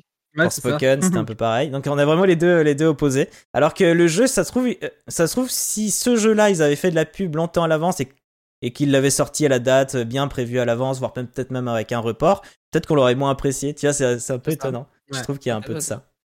Les surprises, ça fait toujours bien. Ouais, clairement. Et du coup, voilà, on a eu euh, quelques dates de sortie, on a vraiment vu les devs euh, parler eux-mêmes de leur jeu, donc ça fait plaisir. Ils ont quand même précisé qu'ils allaient bientôt faire une petite conférence du même genre pour Starfield. Euh, bientôt. On arrête de voir ça parce que c'est euh, le gros jeu que tout le monde euh, attend, évidemment. Et la deuxième, moi je me fais toujours euh, la, la mini news de fin, le feuilleton rachat Activision, parce qu'en plus de ça, le mois dernier, j'en ai pas parlé hein, sur le top 5, on l'a- on l'avait passé. Donc vous, vous êtes euh, nouveau dans l'émission, vous avez peut-être pas suivi, mais euh, c'est simple, j'ai commencé à en parler dans la première émission, et après à chaque émission, il fallait qu'il y avait toujours du nouveau, et du coup, c'est devenu un peu le feuilleton de, de fin de news que, que je donne là. Et comme ça fait un moment que je suis pas, j'ai pas parlé de ça, il y aura quand même pas mal de petites choses à dire. Je vais essayer de passer un peu vite parce que c'est pas non plus des trucs hyper hyper palpitants, mais en gros, on a la FTC, donc Federal Trade Commission, qui dernière fois euh, hésitait ou pas à, euh, à poursuivre en justice Microsoft, et finalement ils l'ont fait. Euh, au début c'était deux votes, deux votes, donc ils savaient pas. Finalement il y a eu trois votes puis un vote contre, donc finalement ils attaquent. En gros, l'organisme essaie de renforcer les contraintes autour des lois antitrust de manière générale dans le monde du JV. Et d'ailleurs, c'est là où je vous ai dit que JV et tech, finalement, c'était c'était assez proche. Comme il y a eu des choses dans la tech où ils ont racheté, racheté, et puis que maintenant ils ont un monopole, euh, ils essaient de pas faire la même chose dans le jeu vidéo. Euh, donc cela devient euh, le plus gros obstacle au rachat pour Microsoft. Et euh, du coup, c'est même l'un des plus gros euh, obstacles qu'on ait jamais vu durant un rachat, mais en même temps, c'est un des rachats les plus gros qu'on a jamais vu aussi, donc finalement, c'est assez logique. Donc l'organisme prévient qu'une telle acquisition déséquilibrerait le marché des consoles, euh, mais aussi celui des services et des abonnements. Donc c'est intéressant de voir que ils commencent à se dire ouais, mais c'est pas uniquement les jeux vidéo, c'est aussi tout ce qu'il y a autour. Et ça, c'est vrai que c'est quelque chose que Microsoft veut vraiment développer. Et donc là, ils ont peut-être quand même mis le doigt sur un truc assez assez important, quoi. Euh, et notamment, ils disent que euh, ils ont déjà fait, ils ont, ils ont précisé qu'ils avaient déjà fait Microsoft de prendre des jeux et finalement les rendre euh, exclusifs à leur console. Je pense qu'ils pensent à Starfield ou au prochain The Elder Scrolls 6 qui a été annoncé comme étant une exclue à chaque fois Xbox PC. Microsoft trouvait pourtant des accords avec Steam et Nintendo. Donc Steam, Nintendo ils leur ont dit ouais, vous inquiétez pas, les Call of seront aussi sur vos consoles. Donc on pourra peut-être jouer à Call of sur Switch. Et du coup, euh, voilà, on verra. Euh, Est-ce qu'on a mais- vraiment envie en vrai, je pense que ce sera du. Je vois pas comment ça peut être autrement que du cloud, mais euh, bon, on verra, on verra un peu l'idée. Mais ils ont voulu dire, vous voyez, euh, on va même chercher encore plus loin que Sony, on se met des accords et tout le monde est d'accord. Il y a que Sony qui embête là, euh, quand même. Voilà, c'est un peu l'idée, je pense. Ce qui est intéressant, c'est que euh, le- euh, les, euh, comment, la commission britannique a demandé l'opinion publique, ou en tout cas a reçu des opinions Mhm. par mail. Ils ont, ils ont dépouillé tout ça. Et euh, l'opinion publique britannique a voté pour le rachat euh, de Microsoft. Ils ont l'air de dire que Microsoft, pour eux, a du retard par rapport à Sony, que Nintendo, selon eux, euh, enfin que Sony et Nintendo, et que Phil Spencer a dit qu'il s'engageait publiquement à ne pas rendre certains jeux. Voilà. Donc on dirait que tous les discours de Phil Spencer a l'air de, de prendre, en tout cas chez les, les Britanniques. En plus, ce serait Alors une réponse fait, à la. euh, Pardon, ouais Alors qu'en fait, le, le seul truc qu'ils veulent, c'est c'est qu'ils veulent que Blizzard refasse enfin des bons jeux et du coup, ils préfèrent le, le- le faire acheter. C'est ça. Ouais, c'est c'est Les opinions publiques sont juste en mode rendez-moi mon, mon, mon Blizzard et mon World of Warcraft là, et tout ce qu'ils veulent. Mais voilà, ils disent en plus que ce serait une réponse à la stratégie de Sony qui lui fait déjà ça, des rachats et des exclus. Donc euh, voilà, et que ça pousserait Sony à Ouais. innover, blablabla. Donc c'est assez intéressant parce que ça, c'est tous les dialogues qu'on a eu déjà avant, euh, beaucoup de la part de Phil Spencer, et on voit que les Britanniques, euh, en tout cas ceux qui ont envoyé, après ceux qui, c'est peut-être pas très représentatif dans le sens où ceux qui ont fait l'effort d'envoyer une lettre ou d'un message, euh, bah, c'est peut-être ceux qui sont plus intéressés par ce rachat, donc c'est peut-être normal que cet avis euh, soit plus tourné dans ce sens-là. Mais je trouvais ça rigolo de dire que euh, ils ont demandé l'opinion des gens. Je trouvais ça assez, assez étonnant. Euh, prét- britannique a repoussé sa date de rendu de rapport. À la base, il devait le rendre le 1er mars, il a repoussé au 26 avril. Donc il s'est rendu compte que voilà, c'était un, un- un gros morceau quand même, donc il fallait quand même prendre plus le temps pour réfléchir un petit peu. Euh, la dernière fois, je vous ai déjà parlé de Google qui était venu en disant ouais, euh, en plus de ça, euh, l'application Game, Game Pass, si on l'utilise sur Chrome, ça marche moins bien, tout ça. Bon. Nvidia qui est venu mettre sa petite pierre aussi, qui dit ouais, au niveau du cloud aussi, c'est pas génial, parce que eux ils ont GeForce Now, donc forcément ils aimeraient bien, ils aimeraient bien garder leur petite part. Enfin voilà, Et donc il y a Google et Nvidia qui se rajoutent à tout ça. Euh, et puis en plus ça m'a fait marrer parce qu'ils ils parlaient, euh, Google et N- Nvidia parlaient tous les deux de, comment, de cloud. Et je veux dire Google, le cloud. Euh, Stadia, tu veux dire le truc que t'as fermé il y a un mois là Le truc qui est mort enterré Bon, voilà, ils ont parlé de, du cloud, ils sont très inquiets évidemment. Euh, Microsoft, euh, vas-y, vas-y, dis-moi. Ah ouais, non, je- en fait, j'avais une question bête. C'est juste, il se passe quoi pour Activision Blizzard si la vente tombe en fait? Bah juste euh, l'achat se fait pas. hein, il y a- Ouais, mais. euh, L'achat a pas encore été fait en fait, il a Ou juste été, leur euh, merde. Ouais, ouais, c'est ça. C'est que j'imagine que pour eux, euh, ils vont limite aller se vendre à quelqu'un d'autre direct en fait. hein, je pense parce que s'ils sont prêts à vendre à Microsoft, c'est que euh, On Mais sait que c'est on euh, sait que c'est la merde chez eux. Donc Bah, après, on- si Microsoft n'a somme pas qui pu avait les été acheter, proposée, euh, hein. personne ne Mm. peut les acheter. Oui, après, ouais, souvenir de la, de la somme qui a été proposée. en Ouais, fait, 70 c'est quand millions. ouais. C'est euh, beaucoup. C'est c'est énorme. Il y a aussi du coup c'était quoi déjà le, le montant, pardon? 70 J'ai oublié. mi- 69 millions, euh, quelque, je sais pas quoi. Euh, Euh, Tu vois, j'avais j'avais souvenir que c'était limite plus, mais bon. Je crois que c'était ça. Bah, moi, ouais. C'est déjà pas mal. J'avais une idée en milliards, mais j'ai peut-être Euh, juste 70 suivi, ouais. milliards peut-être J'avoue Bah, pas en fait, moi milliards. aussi, c'était en ma tête. Ouais, ouais, moi j'avais une idée milliards. en milliards. Oui, non, Ouais, c'est peut-être aussi. 70 milliards du coup, 69 milliards et quelques de dollars. Oui, en mode peut-être 70 milliards. millions, c'est- pas beaucoup. Oui, c'est pas Bah, beaucoup, raison, c'est non, ça va être ça. C'est du ça. milliard. ouais. Euh, mais bon, 70, ça fait beaucoup. Du coup, euh, ça fait quand même un gros. euh, 70 Oui, parce que milliards. c'était c'était 8 milliards pour Bethesda, je crois. Je crois que c'est ça. Euh, et du coup, Microsoft assigne Sony à comparaître dans le but de prouver certains points essentiels de la défense afin de vérifier si les plaintes de Sony envers le rachat sont justifiées. Donc c'est intéressant, il demande à Sony de... euh, bah tu dis plein de choses, bah vas-y prouve-le, montre un peu tes chiffres de ton côté, montre que toi aussi tu galères de ton côté et, euh, et- et on en reparlera. Évidemment, c'est pas des infos qu'on aura publiquement. Euh, mais c'est quand même. euh, bon, on se demande si Microsoft fait pas ça aussi pour euh, avoir accès à certaines infos. Donc Sony essaye de, de savoir comment il pourrait donner les infos sans que ça se sache trop, même du côté de Microsoft qui est son principal euh, concurrent. Et finalement, euh, c'est tout frais là de quelques jours, je crois. L'Union européenne euh, doit se décider donc le 11 avril au plus tard et aurait transmis à Microsoft une liste de conditions à remplir pour espérer valider son acquisition du géant des jeux vidéo. Donc maintenant, avec toute cette histoire, avec le fait que ça traîne depuis plus d'un an, parce que l'annonce a été faite il y a un an, ça y est, je crois qu'on a dépassé l'année. Mhm. Euh, en tout, il y a 16 instances et autorités de la concurrence qui doivent valider cet achat. Oh là là. C'est ouf. hein. 16 T'imagines, t'as envie d'acheter un Et- truc, mais t'as le monde entier qui hésite. Il y a que le Brésil qui pour l'instant. c'est mort? Je crois que c'est ça, ouais. Ou alors, peut-être la mais majorité. Là, c'est marqué 16 instances. euh, peut-être que 16 instances, c'est parce que c'est la majorité et qu'en tout, il y en a plus que ça. Mais en tout cas, ça fait beaucoup et c'est un sacré morceau. J'aimerais pas être les avocats de, de Microsoft. Ça va être une galère euh, à Ah gérer. bah, moi, euh, ça dépend. S'ils réussissent, à mon avis, derrière, ils vont, ils vont se blinder, les avis Ah, de par Microsoft. contre, donc, alors, euh, euh, les- S'ils Ah. le font, c'est qu'il y a un enjeu derrière. Mais n'empêche que j'aimerais pas être les avocats c'est le cabinet d'avocats le mieux payé au monde en ce moment. ça, doit, ça doit être un truc, euh, ça doit être un truc comme ça. Euh, et donc, ouais, il y a Ah que bah. a que le Brésil jusque-là qui avait, euh, qui avait autorisé euh, l'achat, quoi.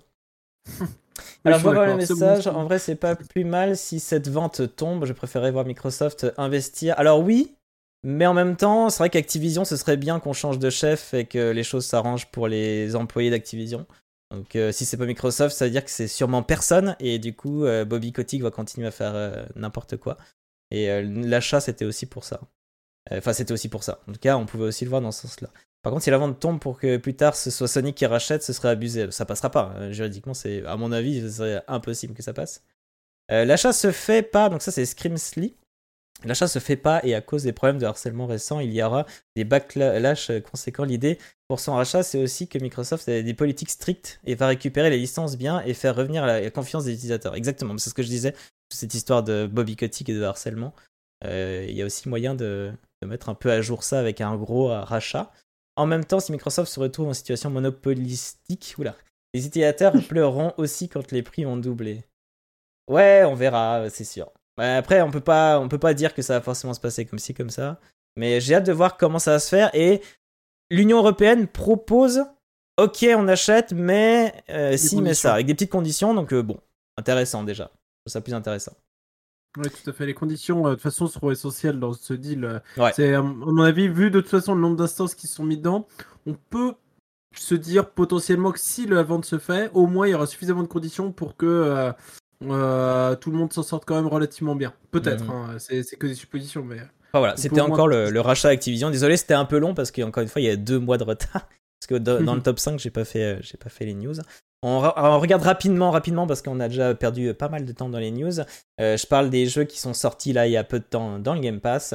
Euh, Est-ce qu'il y en a dans la liste là qui, euh, qui vous tente Moi, j'aurais bien voulu jouer à, à- à Gold, à GoldenEye, euh, c'est le jeu de James Bond là, mais malheureusement, il est pas sur PC. Euh, donc je suis Ah un oui, peu tiens. triste.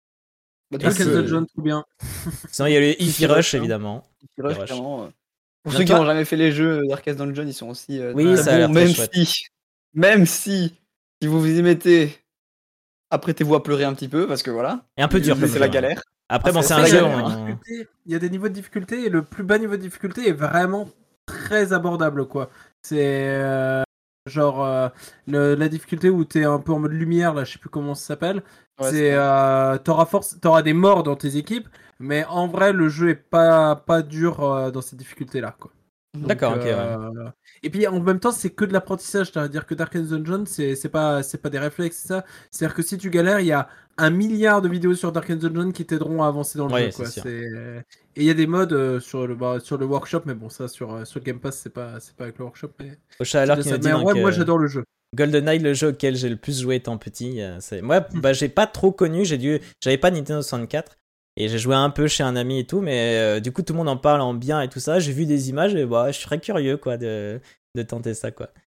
C'est dommage euh, qu'il soit pas sur PC. Euh, ouais, c'est vraiment dommage qu'il soit pas sur PC. Par contre, j'aurais vraiment. Je pensais y jouer, et puis je suis allé voir, et puis j'ai vu qu'il était pas, et j'ai vu l'annonce, enfin l'affiche que je vous montre là à l'écran, et c'est bien précisé euh, euh, Ouais. qu'il n'est que sur console, Console. malheureusement. Et aussi rapidement les quatre euh, jeux qui partent, et franchement, les quatre jeux, c'est triste en fait. Euh, Donut County, Ouais, qui était un, petit jeu vraiment chouette là, qui est parti le 1er février, c'est tout, c'est tout des départs du 1er février. Il y a les Worms, quoi. Euh, je suis trop déçu que Ah les ouais, Worms soient plus là. ouais. WMD. Euh, Telling Lies qui euh, est un jeu de Sam Barlow qui est un- donc c'est quelqu'un qui fait que des jeux avec de la FMV, de la full motion vidéo. Donc c'est à dire que c'est des jeux avec des euh, le visuel c'est que des gens qui ont été filmés et ça joue là-dessus et à ce qui paraît c'est que des bons jeux quasiment Sam Barlow et donc Telling Lies c'est un peu dommage euh, de ne plus avoir accès à ça. Et finalement euh, Ta- Taikono euh, Tatsujin qui est un Et jeu ça, de rythme euh, et ça c'est triste ouais. J'aurais bien Bah, en fait, c'est triste parce que ce, ce jeu, il a eu une histoire triste sur le Game Pass, c'est que il est sorti, rien de, déjà il ne marchait pas. On Ah. pouvait pas le lancer sur le Game Mince, Pass parce qu'il y avait un bug avec Xbox. Et en plus de ça, euh, le drum de Ah, il a Taiko le drum. Tatsujin que tu peux acheter par exemple sur Switch Ah ouais. ou quoi, pour, euh, pour jouer avec n'importe quel jeu, ne fonctionne pas sur le Game Pass. En tout cas, Ah, au début, il ne fonctionnait ah pas. Du coup, je n'ai plus jamais relancé le jeu parce que le drum ne fonctionnait pas. Ah. Ah. Euh, c'est- c'est- l'histoire de Taiko Tatsujin sur le Game Pass est très triste.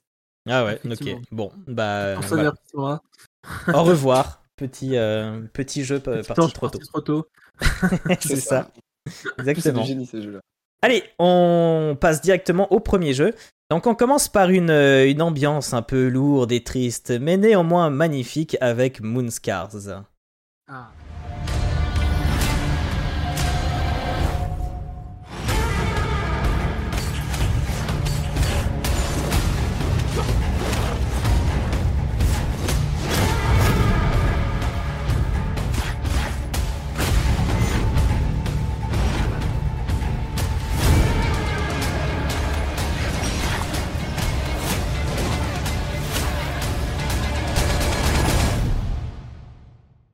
Et donc Moonscars, euh, à la base c'est moi qui l'avais choisi ce jeu.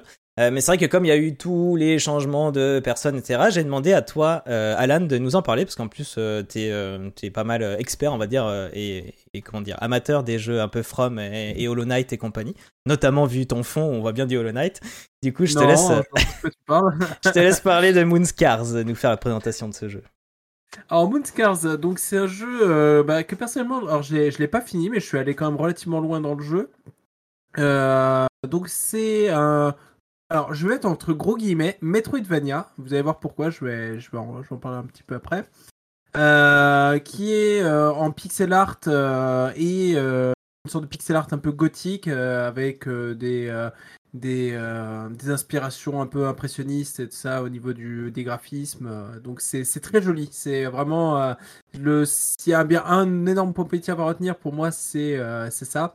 Deuxième point que j'ai trouvé très chouette également, c'est tout ce qui est animation. L'animation des personnages est super fluide et super agréable, notamment du personnage principal qui s'appelle Irma. Donc en fait, vous incarnez euh, Irma, qui est euh, une Une guerrière. voyante. Non, c'est pas cette Irma là. non, du tout. elle, a, elle a oublié sa boule de cristal, elle a pris une épée à la place Voilà. et elle est venue pour euh, dégommer euh, du monstre. Et je vais avoir du mal à vous parler un peu de l'histoire parce que c'est typique de ce genre de jeu. Ouais. Il y a une ambiance euh, très cryptique et euh, vous découvrez un peu l'histoire au fur et à mesure en avançant dans le jeu.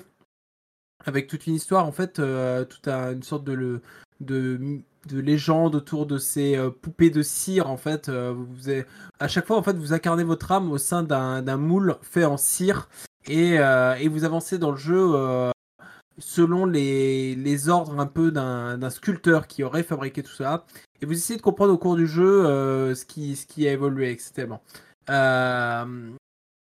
Et effectivement, je, je, vois un petit message de Captain Manette, mais je vais, je vais en parler de tout ça sur la, la, difficulté, etc.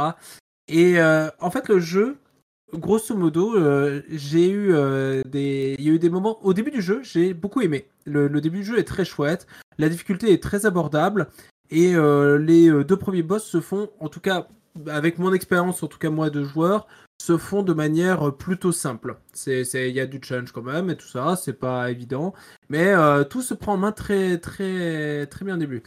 Et en fait, à partir du troisième boss et de la zone qui, qui est autour, on commence un peu à, pour moi, à, rencontrer les, quelques difficultés. Euh, parce qu'en fait, euh, le jeu est selon moi un défaut, c'est-à-dire que, euh, et je vais parler un peu des, des Souls-like en général et des Metroidvania et des roguelike pour, pouvoir, pour, vous, vous expliquer tout ça. Dans un Souls-like, en général, vous avez peu d'ennemis. Chaque ennemi est relativement dangereux. On calcule un peu l'approche, on y va. Dans un roguelite, euh, ou roguelike, attention parce que c'est pas la même chose, comme Dead Cells, euh, il y a de la vitesse, on enchaîne vite les mobs, un peu comme dans Hades, on tue, on se le personnage se déplace vite, l'animation est souvent plutôt, plutôt fluide comme là, Euh, on enchaîne rapidement sur tous les ennemis et on progresse rapidement dans le jeu. Et en fait, le problème, c'est que ce jeu arrive pour moi dans un, dans un écueil qui est entre ces deux-là. C'est-à-dire que vous avez euh, la difficulté, les ennemis euh, qui, sont, euh, qui sont assez difficiles, qui ont beaucoup de points de vie, etc. Et vous avez beaucoup d'ennemis en même temps. Et c'est-à-dire que le, il y a des scènes où vraiment tu as l'impression que le jeu trouve, ne trouve pas son équilibre. C'est-à-dire que ton personnage va vite, les contres sont un peu lents et c'est les mêmes contres que dans Blasphemous. Et on va voir que je vais pas mal parler de Blasphemous pour Mhm. comparer. Et, et du coup, bah, il y a des moments où vraiment, je, quand j'avançais dans le jeu, et à partir de- du troisième boss et après, où j'étais là, mais euh, limite, tu t'en sors mieux si tu sprints et que tu passes les mobs en fait, parce que euh, t'as pas, t'as pas un intérêt énorme en fait à t'infliger à affronter euh, six monstres en même temps qui, euh, qui vont tous t'attaquer, qui vont être longs à tuer. Et c'est sûr, en fait, c'est surtout ça qui m'a choqué au bout d'un moment, c'est la longueur pour tuer les ennemis. Hmm. Mais tout n'est pas tout n'est pas acheté dans Spoon Scars, attention. C'est le premier jeu de, de son studio et je suis navré, je, je retrouve plus le nom du studio. Alors, moi je laisse, c'est euh, Black Ah. Mermaid. Voilà, c'est le premier, premier jeu de Black Et Mermaid. c'est donc, édité par euh, Humble Games. Voilà. Et, euh, et en fait, il y a beaucoup de, il y a beaucoup de choses quand même, malgré tout, de bonnes choses à garder de ce jeu. Euh, et c'est les, premiers que je vous ai évoqués sont les, ce sont que, qui restent tout de suite en tête quand on lance le jeu. C'est vraiment la direction artistique, les Ouais. animations Magnifique. et quelques mécaniques originales que moi j'ai trouvé ça assez intéressant. Et pour avoir regardé un peu à droite à gauche sur internet, euh, tout le monde n'est pas forcément d'accord avec ça, mais moi j'ai bien aimé. En fait, quand on tue des ennemis dans un niveau, on, on gagne régulièrement des boosts. Sont des boosts euh, temporaires. Ils vont être temporaires jusqu'à votre prochaine mort ou jusqu'au prochain point de sauvegarde. Et en fait, ça vous permet quand même, malgré tout, d'avoir des progressions dans les niveaux qui vont être euh, assez variées. C'est-à-dire que euh, il y a des fois, vous allez avoir des boosts qui vont surtout accentuer sur vos sorts. Des fois, vous allez avoir des boosts qui vont accentuer sur les dégâts critiques, donc vous allez beaucoup plus taper à l'arme, etc. Et du coup, je me suis surpris, moi, à avancer de manière différente selon les boosts que j'avais reçus. Parce qu'en Mhm. fait, à chaque fois que vous gagnez un boost, ça met le jeu vite fait en pause. Vous avez le choix entre trois options. Vous en choisissez une, et hop, vous continuez. Un peu, un peu ça Et dans moi, Dead un- Cells. euh, Dead Cells, il y a aussi où tu choisis un peu entre trois trucs. euh, Il y a de l'aléa, en fait, dans Dead Cells aussi. Et, et Hades mais sauf aussi un qu'encore peu. une fois, Mm. ça s'y prête. Et c'est marrant parce que les deux jeux que tu évoques, et c'est Ouais. là où on voit, c'est deux roguelike. Et en fait, Mhm. on sent que justement, le, ce, ce jeu est toujours un peu, bah, le, pour le dire crûment, de- le cul entre deux chaises. quoi. Tr- Trois chaises même, je crois. Entre trois chaises, presque, on pourrait dire. voilà. Il y a aussi un autre système que je trouve assez original et que. euh, là, je suis un peu plus euh, dubitatif sur celui-ci. Il a des choses intéressantes, mais on va le voir. Lorsqu'on meurt, la lune devient affamée. Mhm. Et en fait, les ennemis dans la zone deviennent plus puissants. Par contre, on obtient plus de poudre d'os, qui est une monnaie qui vous permet notamment d'acheter euh, des améliorations de, de sorts ou même des talismans qui vont vous permettre de personnaliser un petit peu. On va voir que la personnalisation n'est pas ouf, mais un petit peu votre euh, personnage. Par contre, le monde est plus dur euh, et euh, bah euh, clairement il y a des moments où vous allez vous dire euh, ouf euh, c'était déjà- j'y arrivais pas déjà pas très bien et là ça vient de- je suis mort et je me fais punir en rendant le jeu plus dur encore. Et donc là des fois Ouais. tu te dis euh, ça c'est un peu chaud. Heureusement tu peux pas lier mais tu claques un ganglion qui sont des objets que tu peux trouver et tout ça. Mais euh, en fait l'idée de rendre le jeu plus dur à partir du moment où tu meurs, bah, j'étais en mode bah vous voulez pas faire l'inverse plutôt? Faire en sorte que Bah, alors qu'ils font j'y déjà arrive très bien. l'inverse. Ouais, qu'est-ce qu'il y a? Ils font déjà l'inverse. Plus tu, plus tu survis et que tu, plus Oui. tu tues de monstres, plus le jeu devient dur aussi. Oui, oui, c'est ça. Donc en fait, peu importe, le jeu devient plus dur. T'es en mode. C'est ça. Et il faut le Et- comprendre le truc de la lune parce que moi j'avais pas capté et je me suis dit putain les Mm. ennemis sont super chauds et à un moment donné j'ai vu que le décor était tout rouge et tout et c'est là que je me suis rappelé qu'on m'avait expliqué ça parmi ça. tous les trucs à expliquer parce qu'il y a 10 000 trucs différents moi j'étais paumé et là Mm. je me suis dit, ah d'accord c'est pour ça que je galère encore plus qu'avant et c'est vrai que c'est c'est déjà c'est un peu punitif bizarre comme tu dis et en plus ouais il faut le comprendre il faut réussir à suivre et, à savoir que c'est ça le problème quoi. C'est ça. Mais vraiment, euh, par contre, euh, moi j'ai beaucoup apprécié euh, les boss. En tout cas, les trois premiers boss que j'ai fait. Le troisième m'a vraiment posé un peu plus de difficultés. hein. Je suis mort, je suis mort pas mal de fois. Mais visuellement, il était, il était très chouette et tout ça. Donc encore une fois, c'est dans les, dans les trucs à retenir. Il y, a, il y a vraiment des belles choses, des trucs sympas. Et si, et si le jeu a suffisamment de succès, bah, je serais très content de voir ce que va donner la suite de ce studio. Mais c'est vrai que euh, quand on connaît, et je vais, je vais devoir parler de Blasphemous, parce que euh, forcément quand on parle de Moonscar, pour moi il faut parler de Blasphemous, le jeu s'inspire énormément de Blasphemous, au Mhm. point de lui copier complètement son système de contre. C'est-à-dire que la petite lumière rouge là qui vous, euh, qui vous permet de, de- de vous indiquer les contres. Mais encore une fois, ça mettre en lumière Blasphemous me fait mettre en lumière le fait que le jeu est euh, encore une fois entre, entre plusieurs chaises parce que dans Blasphemous c'est exactement ce que je disais un peu plus tôt comme d'un Souls-like c'est-à-dire que l'ennemi t'affronte un ennemi tu vois sa lumière rouge boum tu poses son contre tu l'affrontes enfin voilà tu calcules ton approche etc alors que des fois dans Moonscars il y a des moments où t'as deux ennemis volants au-dessus de ta tête t'as trois ennemis devant toi qui sont en train de te savater Mhm. et t'es là mais à quel moment je vais prendre le temps de faire une- un contre qui est plus qui est Ah, lent oui. comme ouais. dans un Blasphemous, alors que, euh, bah non, j'ai j'ai quatre ennemis sur moi, je ne vais pas placer un contre en fait. Surtout que t'as pas de flame d'invincibilité quand tu comptes. Exactement. Et donc du coup, t'es es là, bah, faut choisir en fait, euh, faut choisir ce que vous voulez faire. Et je pense que le jeu aurait en fait gagné à être plus un- une sorte de Dead Cells parce que ils avaient tout pour faire un, truc dans ce style-là, c'est-à-dire que le personnage, les- la maniabilité du personnage est super, c'est dynamique, c'est rapide, etc. Mais par contre, ça va pas avec le- les ennemis, quoi. Et, euh, et le dernier point, hein, vraiment pour moi qui a été un peu critique, c'est ça se, ça se dit Metroidvania. Et en fait, pour moi, il manque des éléments cruciaux du Metroidvania. Quand vous regardez la map de Moonscars, c'est la map entière, hein, je parle, c'est presque, euh, il y, a il y a des exceptions, mais c'est presque une ligne droite Ah ouais. avec euh, des, des petits trucs à droite à gauche que tu peux aller récupérer. Sauf que des compétences de déplacement, pour, euh, on en parlait tout à l'heure justement, qui font un peu le cœur du Metroidvania, on en trouve une quand on bat le troisième boss et qui permet juste de, en gros, de dasher rapidement dans les niveaux, qui ne te permet presque pas d'accéder à de nouvelles zones, à peu de choses près, et t'en gagnes une tout à la fin du jeu. Et en fait, c'est tout. Ah oui non ouais que Donc en fait, c'est presque pas un Metroidvania et c'est pour ça qu'on est plus proche de, du, euh, de l'adventure platformer, comme je disais. euh, Et eux, ils, eux, l'annoncent comme étant un Metroidvania. Steam, tu vois Metroidvania, Ouais. clairement. Ah ouais, d'accord. C'est le premier tag, je crois. euh, donc, euh, Je comprends le problème. voilà. Euh, juste voilà, la question du race, c'est ce qu'on obtient au moins de meilleures récompenses quand les ennemis sont plus difficiles? Alors oui, on obtient plus de récompenses et certains objets qui sont invisibles deviennent visibles. Euh, donc il y a un intérêt, il y a un intérêt et clairement il faut profiter, il faut essayer de profiter de cette lune affamée. Le seul truc que je disais, c'est quand tu galères et que tu meurs et que la lune devient affamée, t'es en mode ah non, ah non, Ah non, bah non. j'arrivais déjà pas à passer l'endroit, est-ce qu'ils vont me passer la lune affamée en plus quoi. Donc euh, ça a des moments où t'es où t'es euh, où t'es un peu en galère quoi. Bah, ça me fait penser, à un moment donné, euh, j'ai voilà. fait Bayonetta 2 à de nouveau sur mon live un petit peu. Ouais. Et euh, tu peux acheter un objet pour les énerver un peu dans le même genre. Donc c'est toi qui Mhm. décides de mettre les ça. ennemis plus forts et du coup d'avoir de meilleures récompenses. Mais c'est toi qui active ou désactive. Le fait que ça s'active. Bah, en fait, le fait que ça s'active un peu malgré toi, pourquoi pas, mais pourquoi quand tu meurs, en fait? C'est ça Ouais, qui est un peu ça. étonnant. Pourquoi quand t'es déjà en galère, quoi? Ouais, parce que si tu meurs, c'est que t'as pas réussi. Donc, euh, il y a des jeux, il y a des jeux, c'est l'inverse. Quand tu meurs en boucle, ils commencent à t'aider. Bon, les ça. Mario ou quoi, ils commencent à te filer des, des bulles euh, ou un champignon qui te rend super fort pour dire bon, tu vas pas rester mille ans là. euh, L'idée, c'est de te faire avancer. Et là, c'est vrai que c'est un peu l'effet complètement Ah. inverse, quoi. C'est vrai que pour euh, utiliser le même exemple là, que tu utilises pour euh, Bayonetta 2, bah, c'est pareil dans euh, Dark Souls 1 et Dark Souls 2, t'as dans les deux t'as un anneau que tu peux. Alors dans Dark Souls 1 c'est l'anneau, l'anneau de Calamette que tu peux mettre et qui augmente de 50% les dégâts que tu prends, donc c'est un, anneau pour les énerver.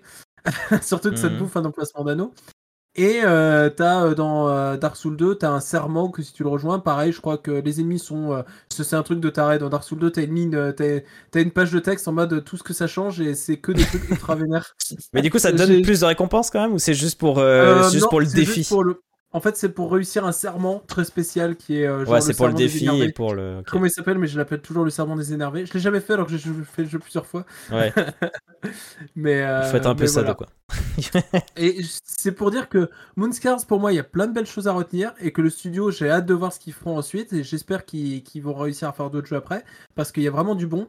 Juste que, actuellement, euh, si vous avez pas joué à Blasphemous, bah faites Blasphemous en fait. C'est juste Moonscars en, en mieux pour moi, quoi. C'est vrai que euh, la difficulté, ça va être un problème récurrent parce que Captain Manette dans le chat disait euh, la même chose que lui, il disait que la, la difficulté et le, le côté difficulté récompense n'était pas assez bien géré. Mm. Moi, je sais que en plus de ça, on peut presque même rajouter en plus une ambiance un peu, j'ai trouvé un peu lourde avec une musique un peu molle, maussade, triste, presque même soporifique. Alors visuellement c'est super, mais c'est vrai que la musique met une ambiance un peu machin. Et puis le début, tu sais qu'il était bien et tout, c'est vrai que c'est euh, c'est pas mal.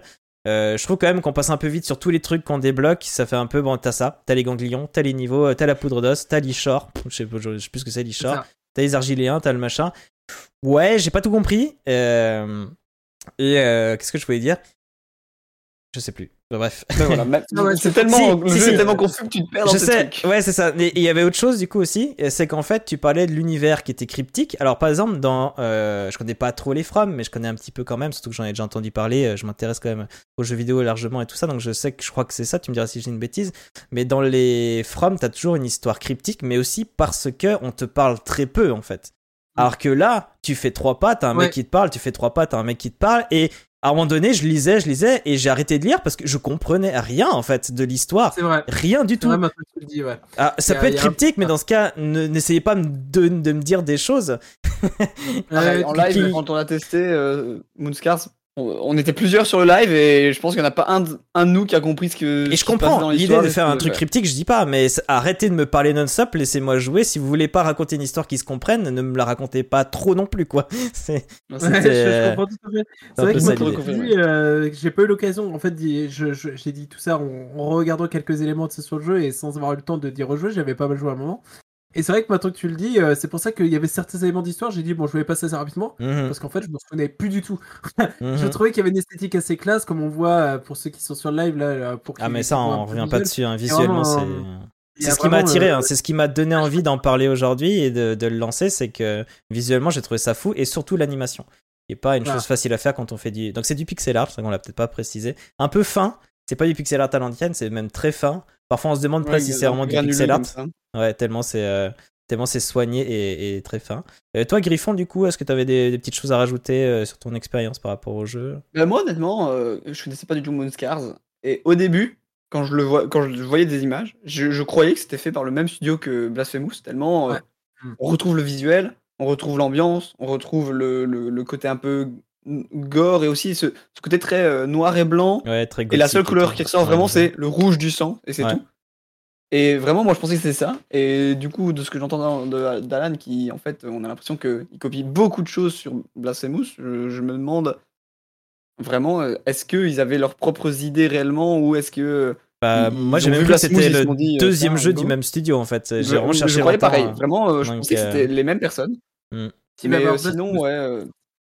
le Je- jeu était, avait l'air intéressant, mais euh, en live, on y jouait euh, un peu plus. euh, ouais, on, on a, on a été jusqu'au premier boss et personne dans le chat, ni moi, n'était euh, plus intéressé que ça de continuer. Je sais même plus si je suis arrivé au premier boss, j'ai joué un petit moment. Parce qu'à la base c'était le jeu auquel on avait passé en début janvier, mais du coup on a fait le top 5 et la place, donc c'est vrai que c'est un moment que j'ai pas joué. Euh, du coup Alan, tu voulais dire un dernier truc je Oui. crois? C'est juste parce que j'entends parler bah, du coup de Blasphemous, je dis juste euh, de ce que j'ai vu, Blasphemous 2 donc, va sortir en 2023 justement. Ah bah voilà On aura la, Donc euh, voilà. la suite. Avec euh, un peu de chance, il sortira peut-être sur le Game Pass, on verra. En tout cas, si moi, je, alors, je, je parle pas mal de Blasphemous parce que j'ai eu l'occasion vite fait de tester, mais j'ai très envie de le faire. J'ai juste pas pris le temps encore de le faire, Mhm. donc c'est c'est prévu cette année, je vais me le faire. Surtout qu'il y a le 2 qui va sortir, donc j'ai envie de faire le 1 et le 2 ensuite, quoi. Donc euh, voilà. Ouais, mais c'est vrai que. avec- Vas-y, vas-y, ouais. Question du risque qui demande si Ouais, je la mets. nous, hein. Comme l'histoire vient du jeu de base ou d'une mauvaise traduction en français. Selon moi, euh, c'est euh, c'est le jeu de base. Je suis quasi sûr que c'est le jeu de base parce que c'est encore une fois, c'est je reviens sur ce que dit Griffon. Est-ce qu'ils ont eu leurs propres idées ou pas? Eh ben, on sent qu'ils ont voulu s'inspirer de d'autres. C'est ah ouais, les histoires cryptiques, c'est intéressant, ça marche. Oui, et comme dit euh, Xavier par contre, oui, mais si vous voulez faire une histoire cryptique, ne mettez pas, euh, ne m'interrompez pas avec du dialogue tout le temps. C'est ça. Parce que dans ce cas, laissez-moi découvrir entre guillemets par moi-même, par l'exploration. Essayer de comprendre par moi-même, euh, avec deux trois Et- mots seulement, quoi. Un peu comme Hollow Knight. Ouais, pardon, vas-y, Griffon. Un peu comme Hollow Knight. Ouais, c'est ça, Hollow Knight, tu découvres par toi-même, en fait, à travers plein d'éléments, en fait, l'histoire, quoi. Mm. C'est ça.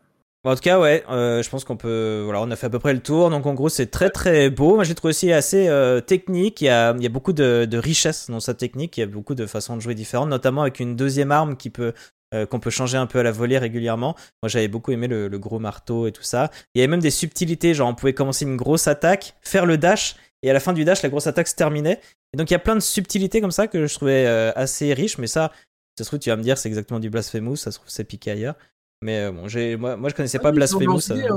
Mm. Non, ils ont leurs idées hein, là-dessus, c'est c'est bien. Et encore une fois, c'est c'est pour ça que je disais, il y a, tout n'est pas acheté. C'est juste, au contraire, c'est pour moi, ça me fait juste dire, attendons de voir leur deuxième jeu. Si j'espère Ouais, qu'ils auront les moyens d'en faire un. Ouais. Il y a quelque chose, il y a quelque chose à faire avec. euh, c'est clairement pas acheté, quoi. C'est. Mais t'as clairement raison de préciser plusieurs fois que c'est leur premier jeu et que pour un premier jeu, pour le coup, si on le voit comme un premier jeu, c'est tr- plutôt bien quoi.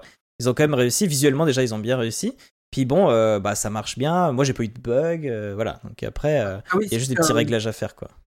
Petit aparté, alors je c'est un truc que j'ai lu sur le jeu parce que personnellement je l'ai testé sur PC. Mhm. De ce le jeu est disponible sur Switch, mais de ce que j'ai compris, sauf s'il y a eu des Ah oui, changements vrai. depuis, il ne tourne pas bien du tout sur Switch. C'est des gros problèmes de performance et il y en a même dans des critiques que j'ai lu, euh, que j'ai lu et euh, entendu, qu'il y en a même qui disaient que le boss de fin limite est infaisable sur Switch parce que Mhm. le jeu crache même des fois. Ah ouais, d'accord. Ah oui. contre le boss de ok. fin. Ouais, quand même.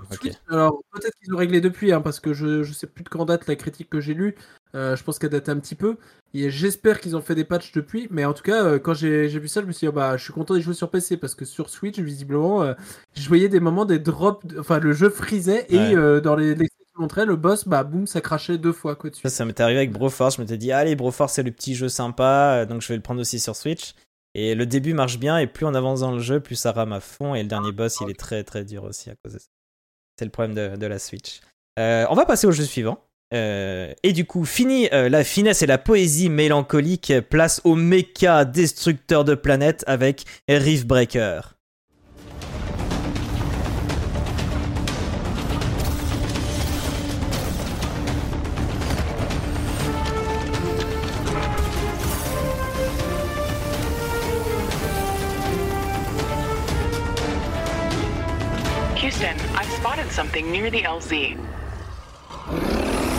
It's closing in.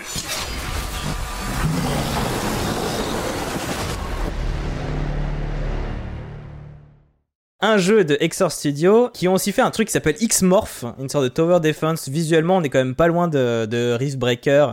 Euh, ambiance très euh, euh, Pacific Rim avec des énormes mechas dans une ville. Ça a l'air assez étonnant. Quand, je me suis intéressé un peu à Exor, Exor Studios, euh, j'ai vu qu'ils faisaient vraiment des trucs euh, bien barrés, bien loin. D'ailleurs, j'ai découvert que c'était encore une boîte de Pologne. Comme quoi, les Polonais, ils font vraiment, vraiment beaucoup de jeux. Euh, et plutôt, voilà, ils, se donnent du mal pour faire leur jeu. Ils ont aussi fait un jeu qui s'appelle Zombie Driver, complètement délirant. On dirait presque un jeu mobile, vous savez, où en fait il y a une voiture qui avance toute seule, puis t'as plein de zombies qui arrivent, et tu dois les écraser, ça a l'air complètement fou. C'est vraiment des, des mecs qui vont à fond dans leur délire, et je trouve ça, je trouve ça assez chouette. Euh, donc voilà, j'ai pas précisé juste avant que Moonscar c'était un jeu qui a été annoncé entre 8 et 11 heures de jeu, voire 16 si on veut vraiment être à fond.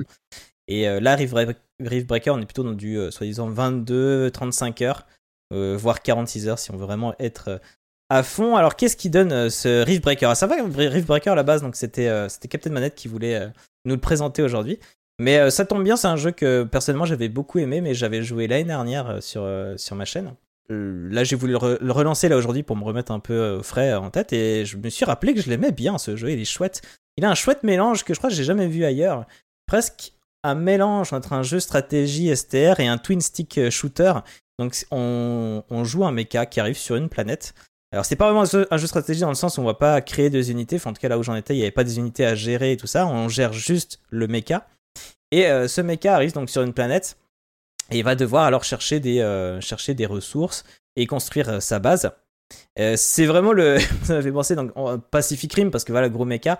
Mais comme je suis allé voir Avatar 2 là au cinéma, et ça fait presque Avatar quoi. Les mecs ils se pointent sur la planète puis ils, dé- ils défoncent tout.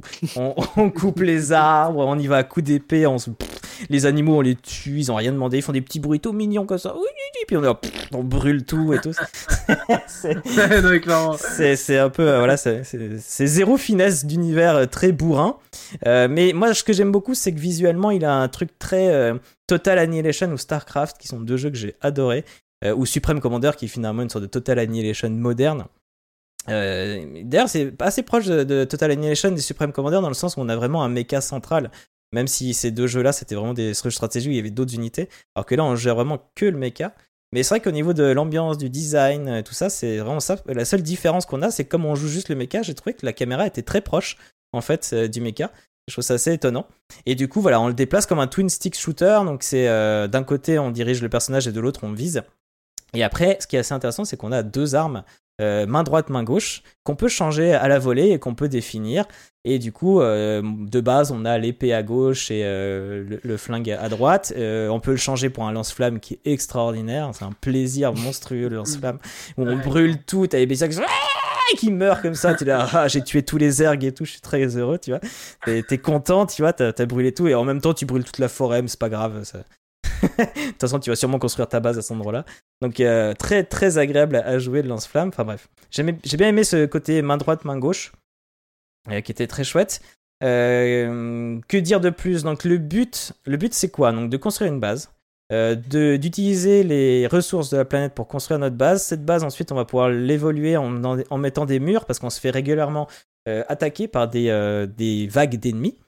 Et euh, on va devoir construire un objet qui est très important pour euh, se connecter, en fait, pour euh, échanger avec la Terre. Et en fait, en gros, la Terre n'est plus habitable et on essaie de trouver une autre planète pour vivre. Donc on envoie un mecha et donc il doit construire sur place, il doit prendre les matériaux sur place pour essayer de construire une sorte de gros bâtiment qui ensuite communique avec la Terre.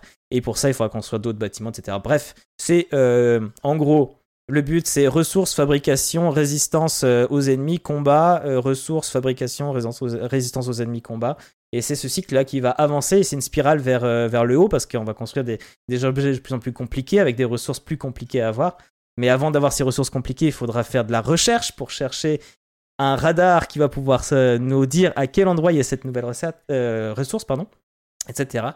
Euh, moi, j'ai trouvé le jeu visuellement très très joli, euh, avec un cycle jour-nuit qui est très agréable, euh, notamment quand on se balade loin de notre base, donc un peu souvent dans la forêt ou dans des, dans des endroits un peu désolés, des trucs comme ça, et qu'on est dans le noir dans la nuit, on a une sorte de lampe aussi à l'endroit où on regarde, ça donne une ambiance vraiment, vraiment chouette. Je trouve que le, moteur de, moteur du jeu, visuellement au niveau de la lumière, s'en sort vraiment, vraiment bien. On a aussi donc un peu voilà des dashs et des choses comme ça pour le personnage. Que dire de plus? Moi, je trouve qu'au niveau euh, bah, euh, visuel aussi, je peux aussi parler. Donc, je parlais des lance-flammes. Donc, pareil, les effets de flammes et tout aussi sont, sont très très beaux. Les, les bestioles sont très chouettes. Les vagues de- d'ennemis. Il y a beaucoup de beaucoup de d'ennemis en même temps qui, qui c'est vraiment les ergs dans, dans dans Starcraft. Il peut y avoir beaucoup d'ennemis affichés en même temps à l'écran. Et ça, ça donne vraiment une impression de se faire dévorer. D'ailleurs, le, le tuto, euh, c'est un mini spoil parce que c'est un tuto, mais à la, fin du, tuto, en fait, on est dans une espèce de. On n'est pas vraiment envoyé sur la planète, mais on est dans un programme qui nous prépare à. Et à la fin, euh, le mec qui nous gère le programme, il nous, euh, il nous fait pop tellement d'ennemis que notre, notre base, on a beau essayer de la défendre, elle se fait ronger de tous les côtés. C'est très impressionnant. Le nombre d'ennemis qui tournent, qui, qui, qui, qui sont là et qui sont animés en même temps, c'est très impressionnant. Moi, j'ai trouvé assez bien pensé, même d'un point de vue utilisation. Il y a notamment le truc qui m'a un peu surpris en y rejoignant là tout à l'heure, c'est qu'en fait, on peut, euh, tant qu'on a la visu autour de nous, on peut construire. En fait, c'est pas directement le mecha qui va construire. On envoie, bah, comme vous avez vu pour les personnes qui euh, sur, euh, sur Twitch, la petite cinématique et des sortes de trucs qui sortent, des, petits cubes là qui sortent du, haut du dos du mecha et qui vont ensuite construire et qui reviennent ensuite au mecha. Du coup, on peut être à distance et construire. Ce qui, ce qui est intéressant, c'est que du coup, quand on est au-dessus d'une zone de ressources de fer, par exemple, on peut donner euh, à dire notre mecha en train de creuser du fer et du coup, en même temps qu'on creuse du fer, on peut construire un peu autour une base. Donc ça, je trouvais que c'était euh, une bonne idée. Je trouve qu'il y a plein d'idées qui rendent. euh, En fait, c'est un jeu où ils ont réussi à faire le fun avant tout. C'est-à-dire que tous les trucs euh, où on se dit ça aurait pu être euh, lourd comme mécanisme ou quoi, ils ont réussi à nous le rendre, euh, fun et dynamique. Notamment bah, le déplacement, je dis, il y avait un dash. euh, qu'on peut ré- régulièrement utiliser toutes les euh, une seconde et demie à peu près. On a un dash et du coup on peut euh, on peut avancer rapidement. euh, les combats c'est très nerveux, les ennemis vont vite, donc c'est du fun avant tout. C'est c'est très dynamique. Euh, Qu'est-ce que j'ai marqué euh, Donc j'ai marqué vive le hit and run parce que c'est ce qui marche le mieux avec les ennemis. On recule et on tape en même temps, ça marche très bien. Et, euh, et voilà, j'ai fait le tour. Après, j'ai j'ai un peu du mal à voir des mauvaises choses. Alors j'ai essayé de me creuser un peu la tête quand même. Euh, j'ai trouvé que ça parlait quand même beaucoup et en anglais uniquement. Donc il y a, y a le, le tuto. Mais déjà, le tuto, c'est, ils ont voulu faire un, peu un dialogue euh, entre nous et le mecha. En fait, on est, à- l'intérieur du mecha, mais le mecha en lui-même nous parle régulièrement. Puis il y a des gens extérieurs parfois qui peuvent nous, parler, enfin en tout cas pendant le tuto. Donc ça parle quand même beaucoup et c'est pas toujours pour du tuto et parfois j'en avais un peu marre, mais bon c'est pas hyper grave. Euh, le truc qui peut vraiment bloquer sur ce jeu, je pense, c'est le côté un peu farm parce que faut quand même euh, quand même farm beaucoup de ressources, fabriquer, etc., etc. Et le donc comme je vous dis, il y a, y, a, y a de la recherche dans le jeu et c'est ça qui va vous faire avancer dans l'histoire, enfin dans le but à, atteindre. Et le truc de recherche, je sais pas si vous l'avez vu, mais c'est immense le truc. C'est un arbre immense. En plus, il y en a trois. Il y en a un pour euh, notre base, il y en a un pour notre personnage, et le troisième, j'ai pas bien compris ce que c'était. Je suis pas allé assez loin pour savoir ce que c'était. Et euh, du coup, euh, donc pour le personnage, on peut débloquer des nouvelles armes ou euh, le rendre plus résistant. Et pour la base, on peut avoir des nouveaux bâtiments et des nouvelles ressources qu'on peut avoir, etc., etc. Donc c'est vrai que c'est un peu, un peu du farm et un peu, une, comme je vous ai dit, c'est un peu une sorte de, de, de, truc de gameplay, de roue, de, cercle de gameplay qui se répète un petit peu. Mais bon, c'est le côté un peu jouissif, un peu instantané, un peu détente. Enfin, détente et en même temps, euh, quand on se fait attaquer par pas mal d'ennemis, on peut être un peu stressé, mais bon, c'est du fun avant tout, comme je disais. Et euh, voilà, du mal à trouver. Comme ça, j'ai pas trop, trop d'autres défauts. Du coup, je serais curieux euh, de savoir ce que vous avez pensé, notamment toi, Griffon. Qu'est-ce que t'as pensé de Reefbreaker Bah écoute, Riftbreaker, euh, c'est vrai que les, les- les jeux un peu comme ça, RTS, hein, je pense que c'est ce style de jeu-là. Je pense Mhm. qu'on peut dire RTS. Bah, et, et Twin Six Shooter, parce qu'on n'a pas vraiment, comme je disais, de. On n'a pas d'armée Mhm. à déplacer, il n'y a pas le côté stratégique comme ça de gestion Ok. de- d'unité. C'est pas des, des, des genres de jeux auxquels j'ai beaucoup joué dans ma vie. Par exemple, je, je sais que un des plus grands, euh, c'est StarCraft. J'ai jamais joué à ça. Euh, moi, j'ai toujours été un peu plus euh, style euh, 4X, euh, comme des civilisations ou quoi, où c'est beaucoup plus posé. Rien à voir. Et pour le Tout peu que j'ai même. testé ici Riftbreaker, ça m'a plu. Dans le sens où même pour quelqu'un qui ne connaît pas du tout le, le style de jeu, on est assez vite guidé, euh, le tuto est plutôt intéressant. Et euh, on n'est on pas non plus lâché à la- à l'abandon dans, dans le jeu. Tout est plutôt, même si en effet les, les dialogues sont en anglais, le jeu, il me semble, est, euh, est- est plutôt compréhensible. Et euh, honnêtement, c'est plutôt bon, je trouve. J'ai bien aimé, j'ai passé un bon moment. Donc, euh, pour le peu que j'ai fait, en tout cas, euh, ça m'avait l'air intéressant. C'est intéressant que tu dises que c'est pas ton genre, mais que ça t'est quand même plu. Généralement, c'est quand même un signe que c'est euh, voilà, c'est un bon jeu. Je trouve qu'ils ont vraiment. ils, ont, ils, sont embêtés quand même à faire un jeu qui tourne, qui tourne bien Mm. et qui est assez agréable à prendre en main en tout cas. Mais Ouais, je peux comprendre que si c'est pas ton genre, t'es pas voulu tenir plus longtemps que ça. Quoi. Bah, c'est pas spécialement que c'est pas mon genre, c'est que j'ai jamais spécialement joué à, ce- genre de Ok, jeu-là, mais ouais. honnêtement, voilà. Le, le- le- le jeu m'a plu. Moi, chouette. Et toi, Alan, t'as joué un peu?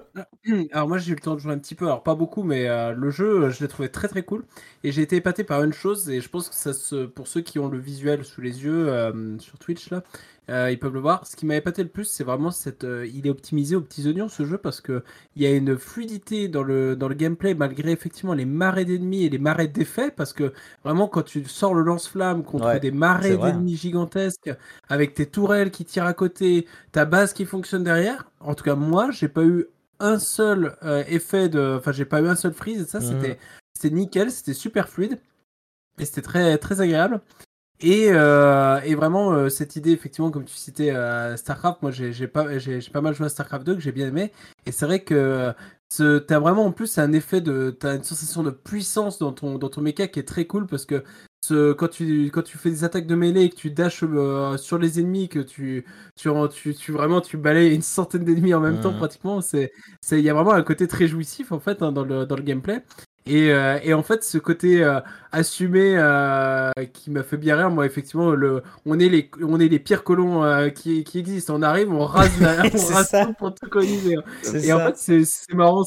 Et en fait, j'aurais aimé, du coup, parce que tu, parlais, tu disais que ça parlait beaucoup, et en fait, j'aurais aimé que ça se, ça se prenne plutôt que ça, se, ça joue ce jeu-là en fait dans les dialogues et que ça se, ça se la fasse un peu à la Starship Trooper pour ceux qui connaissent le film avec, euh, avec un côté euh, assumé de fou euh, en mode oui de toute façon Ah, très immoral, tu veux dire ou, Ouais.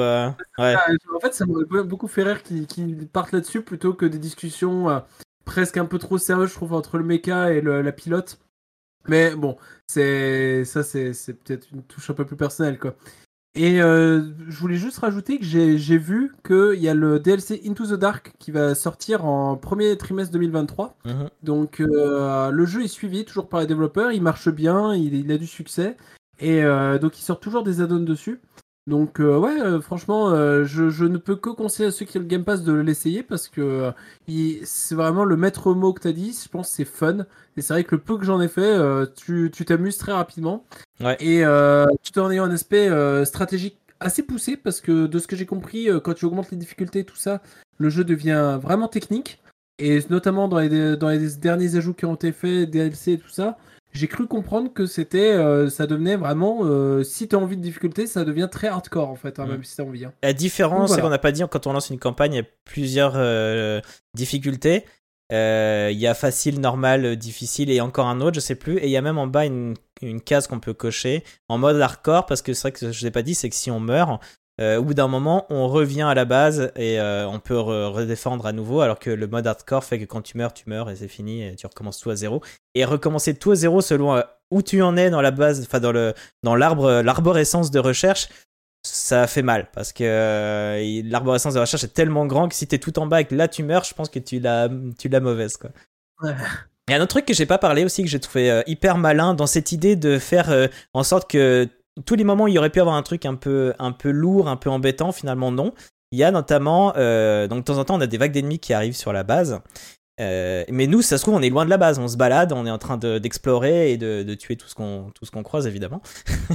mais si on se fait attaquer un peu par surprise, euh, la base a directement un téléporteur, donc on peut tout de suite se téléporter à la base. On détruit tout le monde, on protège la base, tout va bien. Et là, ah mince, euh, il faut retourner à pied là où j'étais. Eh ben non. Si on utilise le TP, ça laisse une sorte de marqueur de l'endroit où on était juste avant et on revient tout de suite là-bas où on était. C'est comme si on avait coupé un peu le jeu. On dit allez, euh, t'inquiète, on va te ramener là tout à l'heure, mais là tout de suite t'as ta base qui se fait attaquer. Hop, tu vas dans la base, tu tapes et hop, tu reviens où t'étais et tu continues ta petite vie où t'étais. Et c'est une idée toute simple mais que je trouve géniale, quoi, vraiment. Pour le fun en fait. Et euh, l'autre truc génial que j'ai failli pas en parler, heureusement il y a Yuris dans le chat, merci à toi. Rivebreaker avait de super mécaniques de vote pour le stream. On peut relier sa page, enfin sa, sa- sa- son, son compte euh, Twitch et faire en sorte que moi c'est comme ça que j'avais fait euh, l'année dernière, faire en sorte que régulièrement il y ait des euh, votes qui soient envoyés directement sur le chat. Les gens ont juste à marquer, je crois, point d'exclamation A, B, C ou D. Et en fait, le jeu propose donc quatre possibilités, et c'est soit des trucs pour aider le streamer, soit pour l'embêter. Donc il y a par exemple euh, avoir du vent. On se dit bah, pourquoi c'est mieux du vent? Bah parce qu'en fait, on doit aussi gérer de l'énergie. Euh, J'en ai pas trop parlé, mais il y a aussi de l'énergie électrique. Et ça, il y a plusieurs façons de le créer. Il y a le soleil, mais comme il y a un cycle jour-nuit, la nuit ça marche pas. Il y a un truc qu'on peut mettre sur les euh, gisements de fer, mais du coup ça fait moins de fer qu'on peut choper pour euh, construire. Donc c'est un choix à faire. Et sinon, ce qui reste, c'est les éoliennes. Donc s'il y a du vent, les éoliennes tournent à blinde. Et du coup, là, on peut tout. enfin, on a vraiment plein d'électricité. Les tourelles fonctionnent au max, etc. Donc ça, ça peut aider. Et notamment pendant les vagues d'ennemis qui arrivent, euh, il y a une proposition de, de vote qui va être faite euh, dans le, dans le live. Et par exemple, moi j'ai vu des gens qui ont voté pour qu'il y ait encore plus d'ennemis dans cette vague d'ennemis. Et ce qui était marrant, d'ailleurs, je crois que toi, Alan, t'étais là et que t'avais voté pour ça Ouais. et l'année dernière, je m'en souviens maintenant. Et ben, ce qui est marrant, c'est que du coup, les, personnes qui ont voté pour que j'ai encore plus euh, d'ennemis qui m'arrivent dessus, il y a leur nom sur les monstres. Là, on se fait attaquer, on se fait attaquer par Yuris et Alan Brightfur, quoi. Et son nom et leur nom et sont, sont, sont multipliés sur tous les monstres qui en plus. Donc on voit à tous les endroits il y a un nom. On sait que c'est que des monstres qui normalement n'auraient pas été là Mm. et qui sont là parce qu'ils ont voté pour que ce soit encore plus dur. Et ça, je trouve ça Je- très fun, quoi. Ouais, Je suis pas sûr, et je- mais je pense que les viewers peuvent même de temps en temps choisir là où ils les attaquent la base. Est-ce que c'est possible? Euh, je crois Ah. pas, ça me dit rien Non. ça. Mais ils peuvent choisir la difficulté et tout. question, Je sais pas.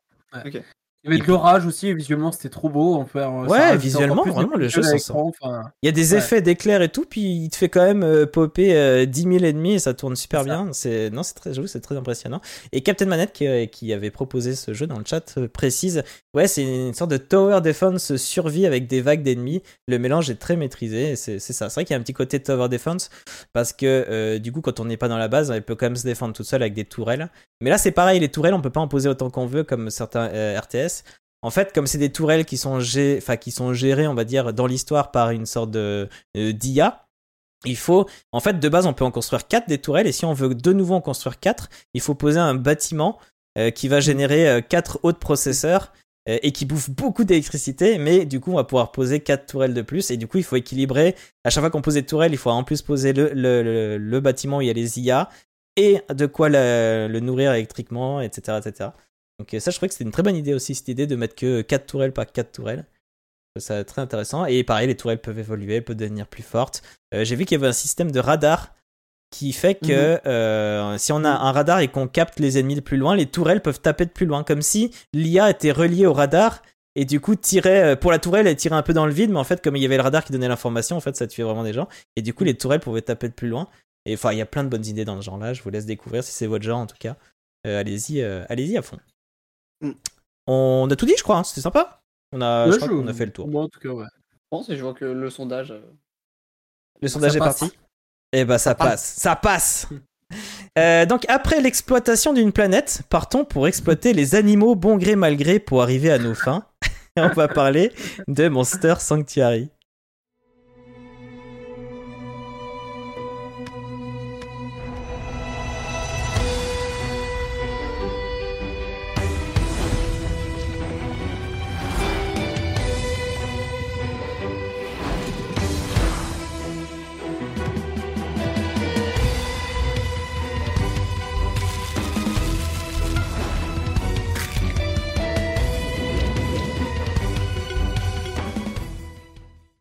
Et donc la dernière fois, pendant le top 5, c'était Alan qui nous avait parlé de ce jeu, c'était même ton top 1.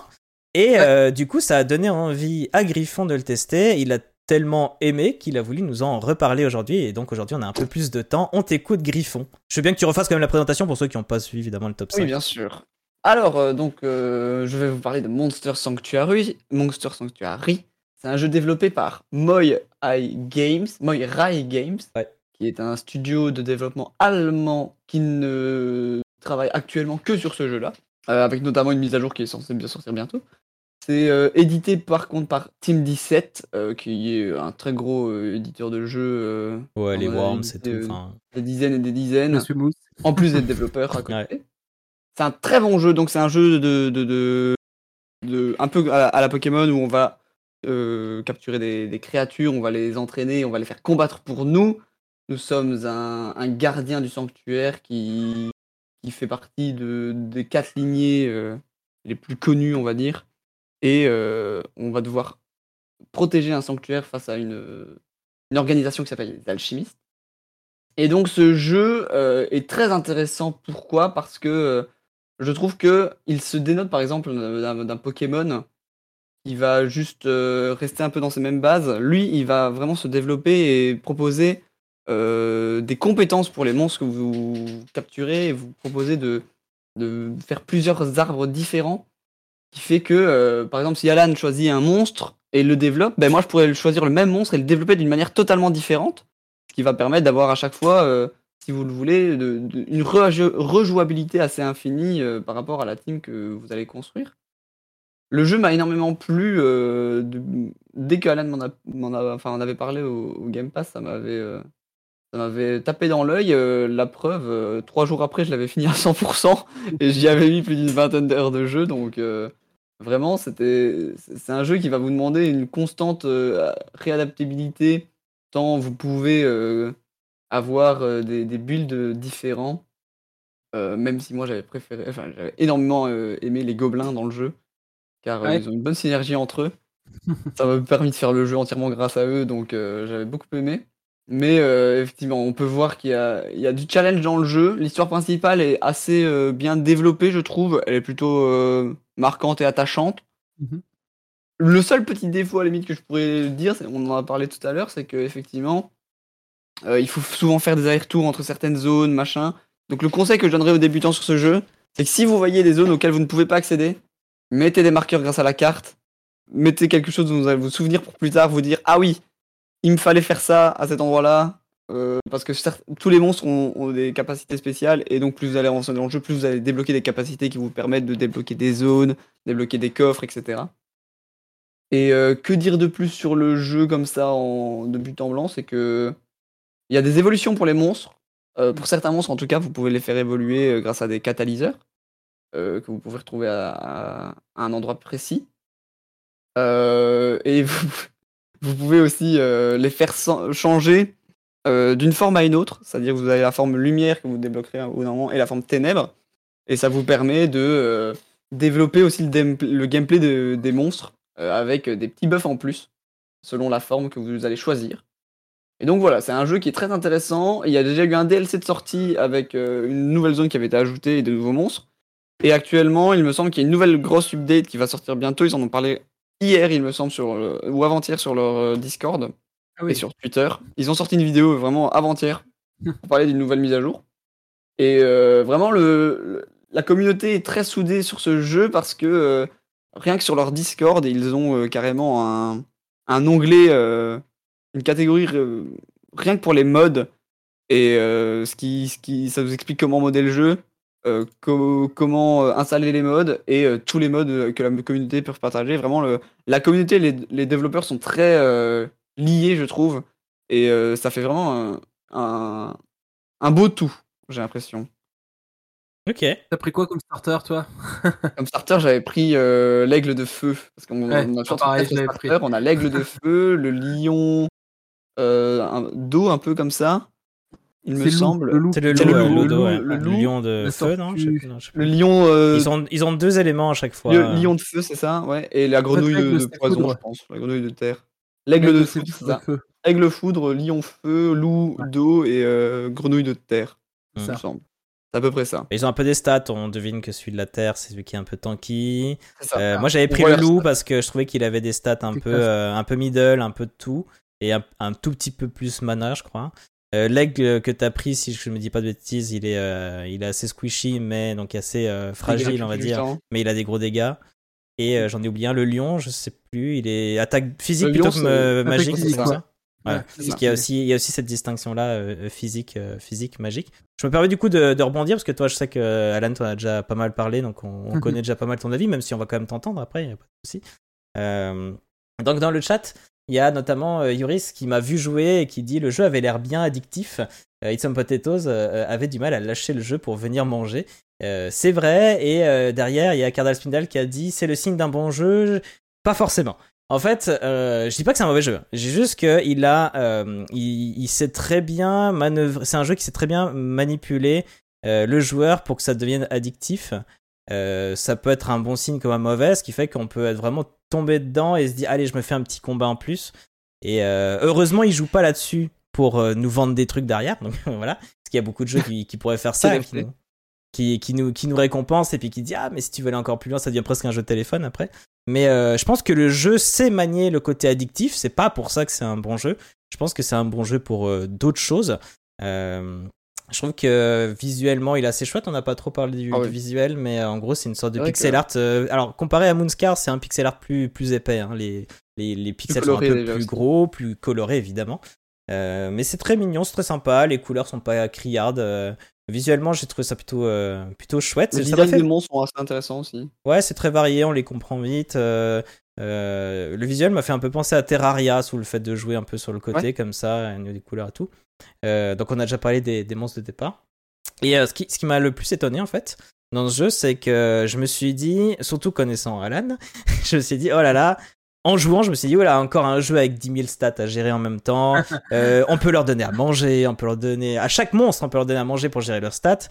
À chaque euh, monstre, on peut leur donner un équipement pour gérer leurs stats machin, truc muche, truc, truc.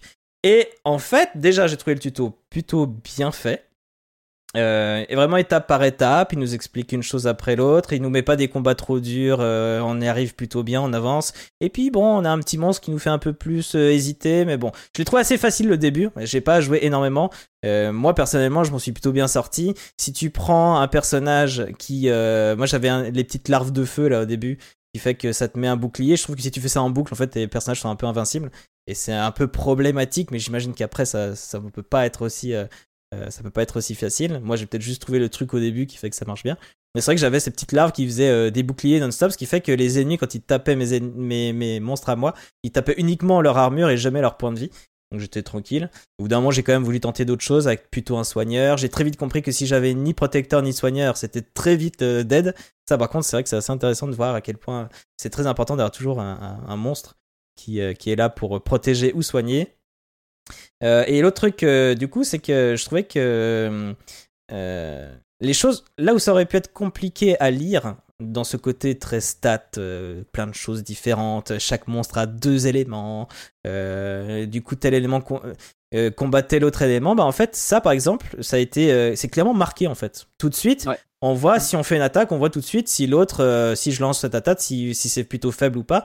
Il y a pas à se dire alors attends, euh, comme les Pokémon, attends attends, électrique c'est fort contre ça ou pas, je sais Ce qui plus. est bien, c'est que c'est même montré avant l'attaque. Je sais pas comment vous vous jouez à Pokémon, mais moi j'ai toujours une fiche avec le le, la- le, le quadrillé là. Attends et encore dans les derniers Pokémon, ce qu'ils ont fait, c'est quand on a déjà joué contre un Pokémon, après ça nous le met clairement. Euh, quand on a Moi, euh, la plus première fois, on. La première fois on balance n'importe quelle attaque limite, puis après ça nous dit en fait euh, t'avais testé ça et ça avait bien marché. Voilà. Donc déjà ils avaient un peu évolué là-dessus. Là c'est transparent, c'est direct, on Ouais. te le dit. Si tu fais une attaque foudre, lui il va pas aimer, etc. Donc Exactement. ça aurait pu être vu comme un défaut, mais vu toute la complexité qu'il y a autour, je trouve que c'est plutôt malin et que finalement ça rend le jeu assez euh, euh, digeste. Euh, Qu'est-ce que j'ai euh, marqué aussi? On voit direct ce qui euh, a un point de compétence. C'est vrai qu'on a aussi des compétences, ce qui fait qu'on peut une sorte chaque monstre a un arbre de compétences où on peut choisir. Et là, ce que j'aurais trouvé assez intéressant, et je vais rebondir du coup ce que tu as dit tout à l'heure, Griffon, c'est que tu as dit que avec chaque monstre, on peut faire un peu on peut le développer un peu différemment. Oui et non, c'est-à-dire que le jeu, si tu vas chercher dans l'arborescence, va te diriger un petit peu. Par exemple, j'avais un monstre, une sorte de Yeti, qui disait euh, il y a une attaque supplémentaire qui va apparaître à la fin de son combo, et ce sera un pourcentage de ses points de vie. Alors tu vas pas monter euh, les dégâts du personnage, tu vas le monter à fond ses points de vie. T'es un peu dirigé comme ça. Euh, T'es un peu et, et, et assez assez peu pour aussi te dire ah je suis malin c'est moi qui ai eu la bonne idée alors que non en fait clairement c'est marqué il y a une synergie avec les points de vie du coup tu vas faire monter les points de vie tu vas pas faire monter autre chose après je sais pas si quand on avance dans l'arborescence il y a d'autres choses qui sont proposées mais moi j'avais un peu euh, ça m'a- mais quelque part ça m'a aidé parce qu'il y avait trop de stages. Je dis mais pourquoi lui je montrais ça Euh, j'en sais rien. Et là quand je voyais ça j'ai ah bah voilà. Au moins j'ai une stratégie qui m'est un peu imposée. On me dit qu'il faut monter les points de vie. Je monte à balle les points de vie. Je lui donne plein de patates comme ça. Il a plein de il a plein de points de vie et, voilà. Tu voulais répondre à dire là-dessus euh, Griffon? Bah justement, euh, quand tu te dis que tu as cette stratégie imposée avec. bah justement, ça te dit l'attaque supplémentaire se fera sur les points de vie. Alors tu pourrais te dire effectivement, bah du coup je vais booster mes points de vie parce que ça. Mais en fait, si tu regardes d'un autre côté de l'arbre, tu vois que euh, toutes les attaques que tu fais euh, ont un pourcentage d'in- d'infliger un debuff. Mm. Et en fait, du coup, tu te dis ah mais du coup l'attaque que j'ai fait en supplémentaire, je suis pas obligé de booster ses dégâts parce qu'elle va plutôt me servir à infliger un debuff. Mhm. Et donc, Mhm. tu peux juste te dire Ah, mais en fait, je vais pas booster ses points de vie, je vais continuer de booster son attaque, et l'attaque supplémentaire ne servira que à augmenter mes chances de mettre le debuff, ce qui va faire qu'au final, je vais quand même augmenter mes, mes dégâts. Le jeu fait très bien ça. De, de, même dans les, les, les possibilités qu'il t'offre, il t'offre d'autres possibilités. Ok, d'accord. C'est vrai que moi, encore une fois, je l'ai pas assez joué pour voir euh, Ouais, d'autres possibilités. Mais c'est intéressant de voir que le jeu nous aide un peu, quoi. C'est pas parce que sinon, t'as envie de dire, bah, lui, je décidais qu'il serait attaquant, donc il va taper à fond. euh, et tu Mm. vois, c'est, c'est, il y a quand même les, les personnages ont quand même un peu leur spécialité, et tu vas jouer avec ça, quoi. Euh, tu vas Ouais. pas faire un Yeti qui fait un, qui devient un mage absolu, quoi. Je, je pense que c'est pas rentable. Euh, ça serait un peu, un peu, un peu dommage. Ouais. Euh, Qu'est-ce que j'ai marqué? On voit alternance les dégâts qu'on leur fera directement. Ah oui, on voit directement les dégâts qu'on leur fera aussi. On voit sur leur barre de vie. Euh, on prend l'attaque, on le déplace. euh, Enfin même, on, on regarde l'attaque et on voit chaque personnage à, à un tel. déjà, comme tout à l'heure. Bah, comme t'as le bon élément, ça lui faire très mal. Et en plus, tu vois vraiment sur sa barre de vie ce que tu vas forcément lui enlever. Est-ce que tu peux même lui enlever si t'as que des, que, que des critiques? Et ça, c'est chouette parce que du coup, ok, il y a plein de stats, mais on te donne tous les outils pour le gérer et au mieux. Et donc, euh, ça, j'ai trouvé ça chouette. Et ça a été la- un peu la bonne surprise pour moi euh, pour ce jeu. Ce que j'ai mis du temps à comprendre, c'est le système de combo, qui est pourtant super intéressant. Où en fait, euh, à chaque Mhm. fois que tu tapes, à chaque fois que tu as une action qui touche euh, trois personnes, bah, du coup, ça va monter le, le combo à 3. Si tu as une attaque qui tape 5 fois, ça va te monter de 5. Ça, ça va rajouter 5 dans ce chiffre combo. Et du coup, le, du coup, tu as une stratégie qui se met en place et tu fais que celui qui tape le plus fort, tu le mets à la fin. Parce que comme ça, euh, tout le combo que tu as emmagasiné avec les autres personnages, tu le- tu l'utilises pour le dernier personnage, enfin le dernier monstre qui du coup attaque très fort, il va attaquer encore plus fort. Donc tu as un système d'ordre d'attaque quand même, comme ça, qui est, qui est assez chouette. Et c'est pas seulement. Euh, parce qu'en gros, on a. C'est vrai que comparé à Pokémon, ça on l'a pas non plus précisé, mais on a sûrement parlé en top 5. On a trois monstres par trois monstres qui tapent. euh, on a une équipe de trois qui tapent. Même si on en a 6 de prévus, on en a que trois là sur le terrain, et après on peut les switcher avec les, les trois autres. Mais euh, du coup, c'est intéressant d'en avoir trois et en plus de pouvoir choisir l'ordre et que c'est et que ça a une, une importance derrière et qu'on soit récompensé si on le fait dans le bon ordre. Donc il y a des petits trucs un peu stratégiques, et peut-être des choses même qu'on retrouve parfois dans les dans les jeux de deck building ou des choses comme ça. Je trouve ça assez intéressant d'avoir ça dans, dans ce jeu-là. Euh... Après, j'ai marqué à la fin, mais enfin bon, c'est quand même c'est quand même des stats, donc il faut quand même aimer ça. Moi, c'est moins mon truc. C'est vrai que ça fait un peu trop euh, boost de stats et un peu mathématicien de alors comment je vais faire euh, si je fais Mhm. A plus B, alors la tangente X plus Y va sûrement faire ceci que. Bon, voilà. Il faut aimer ça, mais quand on aime ça, c'est super bien fait. Et euh, je comprends qu'Alan ait aimé ce jeu. Alan, du coup, on t'écoute. Est-ce qu'on a bien Euh, parlé du jeu? Bah moi j'ai pas aimé le jeu donc euh, on passe. Ah bon, bah c'est bon alors. Ah, go. Moi j'ai adoré, euh, j'a- j'adore ce jeu, je l'ai trouvé très très cool, c'est vrai. Et, euh, et encore une fois, moi ce qui m'a beaucoup plu, bah, c'est ce côté euh, euh, vraiment euh, très stratégique des combats. Le fait que euh, effectivement, donc non seulement tu as les éléments à prendre en compte, mais effectivement ça c'est euh, des choses que tu retrouves dans d'autres jeux. Mais le fait même que tu dois réfléchir effectivement aux buffs et aux debuffs qui ont une importance euh, cruciale dans les combats, et Ok. surtout plus tu avances dans le jeu, euh, clairement. euh, alors pour ceux qui connaissent pas buff et debuff, au cas où je dis juste, hein, vrai. parce qu'on dit buff et debuff, c'est ce qui va améliorer ou euh, Bonus euh, malus au en gros. contraire, euh, voilà malus, voilà bonus malus, voilà euh, sur les tes persos ou ceux d'en face. Et clairement, ça va, ça va, ça va influencer beaucoup le combat.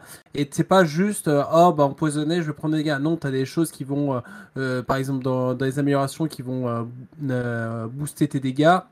Mais aussi des choses qui vont faire que tu vas faire plus de critiques ou des choses qui vont faire que tu vas consommer moins de mana parce que aussi tes monstres quand ils utilisent des attaques il faut gérer leur mana donc c'est vrai que Ouais. je comprends tout à fait que euh, ça puisse être des choses qui peuvent rebuter certains le fait qu'il y ait énormément de stats et je vois notamment Cardel qui est ça c'est pas trop mon truc le trop plein de stats mais après s'il y a un truc que je trouve assez bien fait dans le jeu c'est que Déjà, ça vient. Il y a beaucoup d'éléments qui viennent au fur et à mesure du jeu. Mhm. C'est-à-dire que notamment, on parlait des évolutions et des transformations ombre lumière et ça.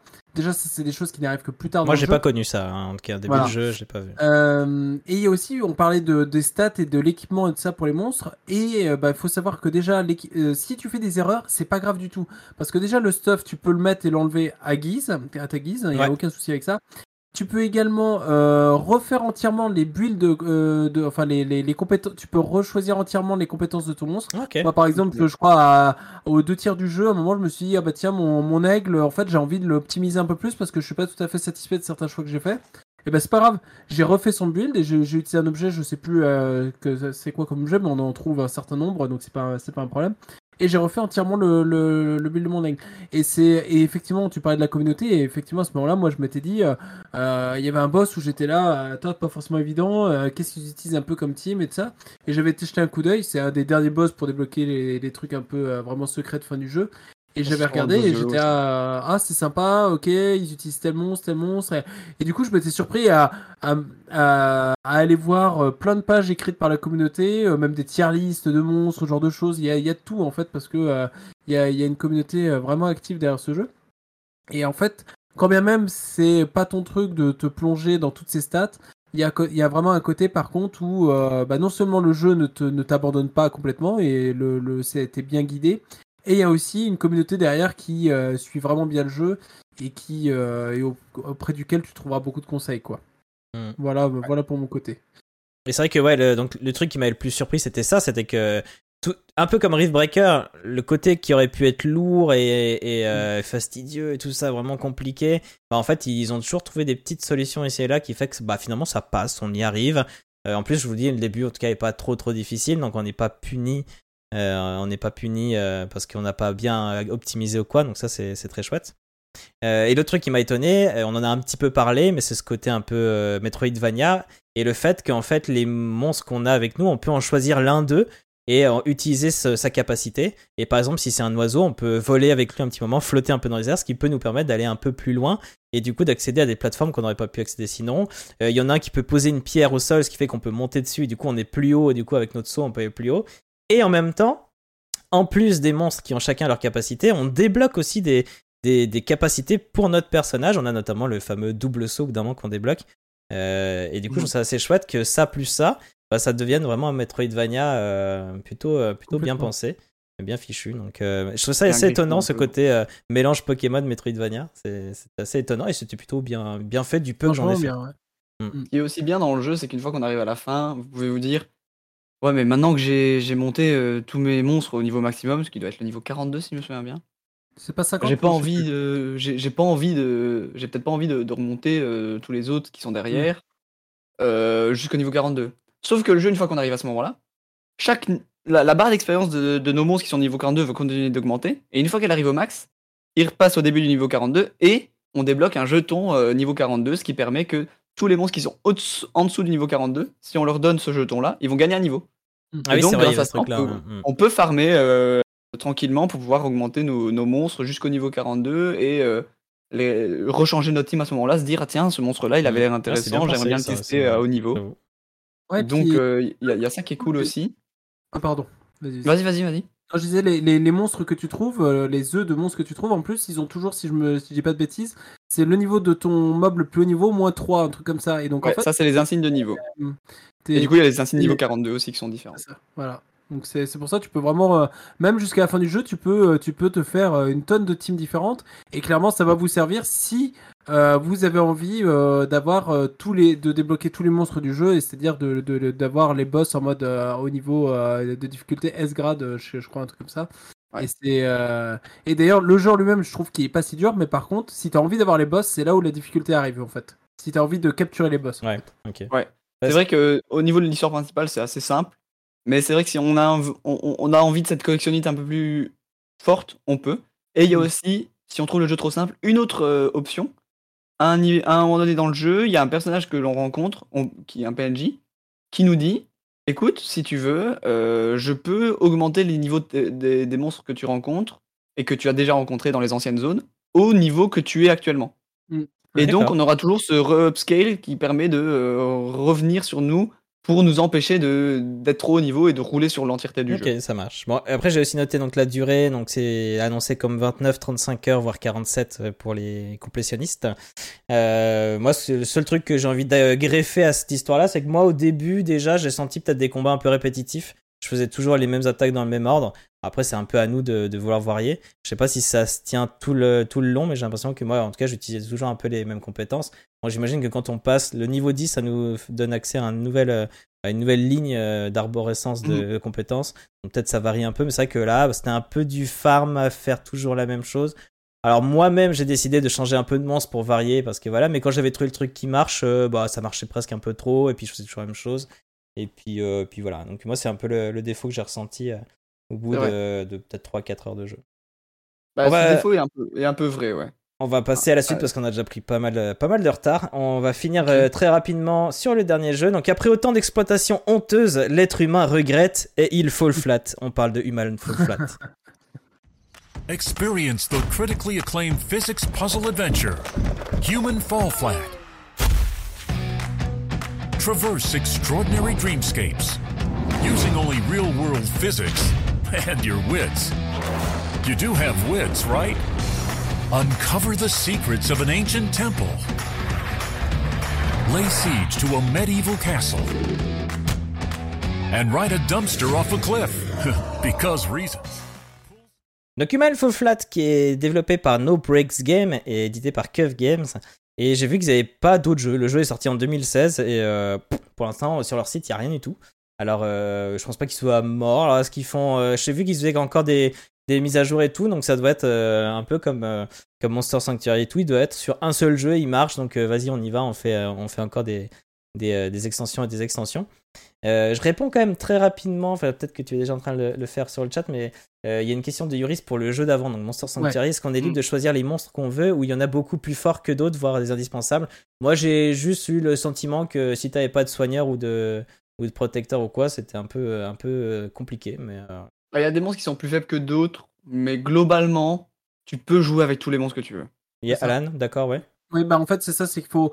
Tu peux jouer avec tous les monstres, je suis d'accord avec Griffon. C'est juste que par contre, euh, comme euh, il faut avoir des compositions de team, c'est-à-dire que il y a le support, euh, le DPS et euh, potentiellement le tank. Alors, pas forcément, moi, des fois, j'ai joué avec deux supports, un, un DPS, ce genre de choses, mais tu auras souvent quand même un, un tu- seul DPS. Parce Tu que, peux euh, remplacer si- un DPS par un autre, un tank par un autre, t'as pas vu de... C'est ça, voilà, exactement. Ça marche. et t'as beaucoup de choix quand même, quoi. T'as une centaine, t'as plus de 100 monstres, t'as 110 monstres, je crois. Ok, bon allez, du coup on revient sur Mindful Ah. Flat, désolé, mais c'est vrai comme... C'était une question Ouais, intéressante, donc je vais revenir dessus, mais on part quand même sur Mindful Flat. Très rapidement, hein, c'est toujours le petit jeu bonus de la fin, Euh, un jeu qui à la base est pas forcément euh, multi, mais très vite on a pu y jouer à deux, et maintenant on peut même y jouer à 8. Du coup j'ai euh, fait ma deuxième patate partie, euh, bah, avec vous deux notamment, Captain Manette, Malicia Rose Noire et Schrödinger Kitten, qu'on embrasse évidemment. Euh, et et c'était un moment extraordinaire. J'ai adoré cette session de 3 heures avec vous. Donc, c'est quoi Manful Flat C'est un jeu où on joue un petit bibendum. Euh, donc, en extrait de live pour les personnes qui sont sur Twitch, c'est un extrait justement du. Enfin, pour le- l'extrait qui montre le jeu, c'est justement un extrait de, mon live durant la patate partie. Et euh, en gros, on dirige un petit bibendum qui euh, bouge un peu euh, comme il peut là et, qui galère. Et surtout, on va avec chaque gâchette, on va pouvoir tendre les bras et accrocher les objets. Et juste avec ce côté un peu pâteau comme ça de, manipulation d'objets, on va devoir résoudre euh, des énigmes. Euh, Il y a même par exemple une des énigmes les plus, euh, les plus étonnantes que j'ai vues en guillemets, c'est qu'à un moment donné, il y avait y avait une énorme poutre par terre et il y avait des barreaux et il fallait deviner qu'il fallait prendre la poutre par terre, mettre dans les barreaux et glisser sur le côté comme ça pour écarter les barreaux. Et je dis, ah, quand même, c'est malin, ils ont pensé à tout. Et évidemment, c'est un jeu que j'aime beaucoup parce que c'est le genre de jeu qui se base énormément sur le moteur physique qui est complètement abruti et du coup, on peut faire des trucs débiles. Il se passe toujours des choses étonnantes. Surtout quand on est à plusieurs et que les autres nous agrippent à des moments où il faut pas, euh, qu'ils le font exprès ou pas. Euh, Il y en a un qui peut activer euh, une machine à distance, il peut faire des gauches-droites pour bien embêter les autres. Hein. C'était. on, on- on se demande de qui on parle là. Et du coup, c'est trop marrant, on se tire dans les pattes et en même temps on doit s'entraider. Si on veut avancer, il faut s'entraider à un moment donné. Donc il y a ce doux mélange là euh, euh, de- d'entraide et, de. Et de d'embêtement, je sais pas comment dire ça autrement, en, mode po- politiquement correct. Euh, que dire de, de plus Euh, bah, Les environnements. Alors visuellement, euh, visuellement, c'est ce qu'on appelle du low poly. Donc c'est des, euh, des formes euh, géométriques très simples avec des textures. En fait, c'est pas des textures, c'est des couleurs. Euh, donc au niveau de l'univers, ça fait presque un univers un peu euh, jouet en 3D comme ça. Et euh, c'est euh, très simple. Et du coup, on, sait tout de suite où il faut aller. Il n'y a pas de, de- Visuellement, il n'y a pas de trucs qui servent à rien. On sait tout de suite euh, par où il faut passer. Même là, on voit dans l'extrait, il y a une, genre une grosse flèche qui nous amène. C'est par là qu'il faut aller. Donc, euh, c'est pas pour ça qu'on va là-bas en premier. Hein. Mais n'empêche qu'il y avait la flèche. Et, euh, et voilà. Bah, en fait, le, le, le côté marrant, c'est le côté vraiment physique où on peut agripper tout et n'importe quoi, où c'est compliqué de bien manipuler euh, des choses. Surtout qu'en fait, quand on les agrippe, après, c'est en regardant vers le haut qu'on va lever les bras et tout ça. Donc, il y a toute une manipulation euh, au début à prendre en main qui est pas si simple. On avait Malicia Rose Noire qui, au début, un un peu du mal à comprendre. Euh, Il y a notamment la possibilité de, si on a les bras qui sont accrochés au niveau d'un rebord, euh, pour monter, on, peut mon- tirer les bras vers le bas et du coup s'agripper et monter en haut de la falaise, par exemple, ou en haut d'un mur.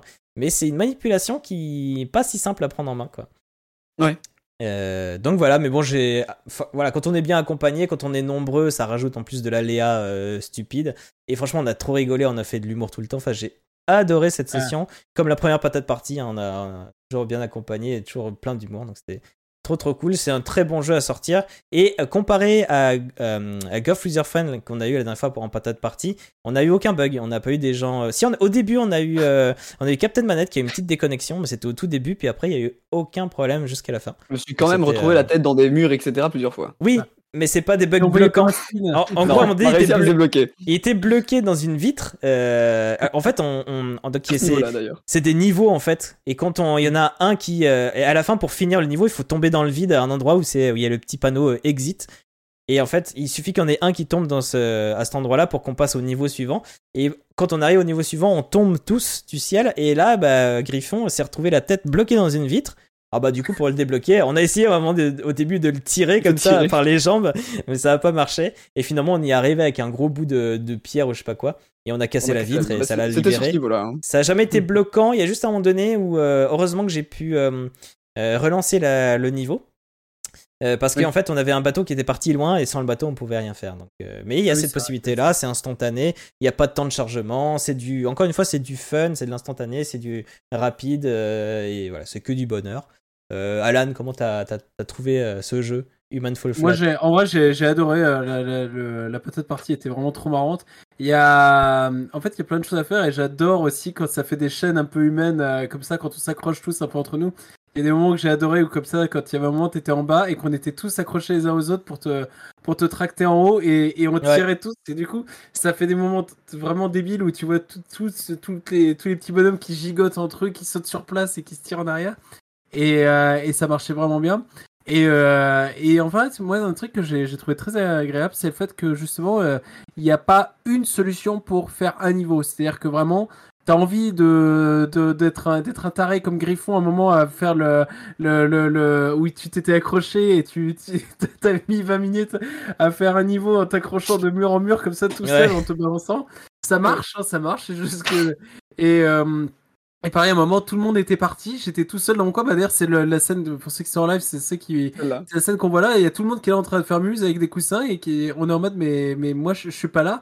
Et là, je viens juste d'arriver par le plafond. Justement, je suis là avec ma vie. Je viens d'arriver par le plafond. Et il parce qu'en tout le fait, j'ai- se j'ai pris un chemin, euh, Ah oui. j'ai pris un chemin de, de méga loin où en fait, il y avait un truc caché où je me suis retrouvé dans des cavernes avec une lanterne, etc. Oui, toi, toi, tu jouais un autre jeu à ce moment-là. Je jouais un autre jeu, j'étais là euh, à décrire ce qui se passait autour de moi alors que j'étais ah ouais, je suis Dans la caverne, là. il fait noir et tout ça et les autres ils étaient, euh, ils étaient pas du tout là quoi.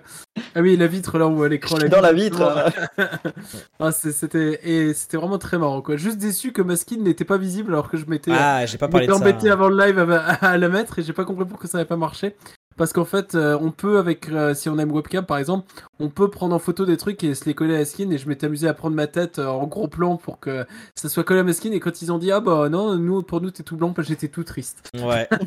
Moi, j'avais bien travaillé en personnage aussi. Et c'est vrai qu'on peut faire pas mal de choses. On peut peindre exactement à l'endroit où on veut, mettre notre tête en photo. Et puis même de base, on a des formes un peu différentes. Moi, j'avais pris une forme un peu momie comme ça, avec des petites bandelettes et tout. C'est ça que j'ai pas parlé de ce côté un peu euh, création de personnage aussi. Et toi, Griffon, alors, qu'est-ce que tu retiens de, de ce Human Fall Flat?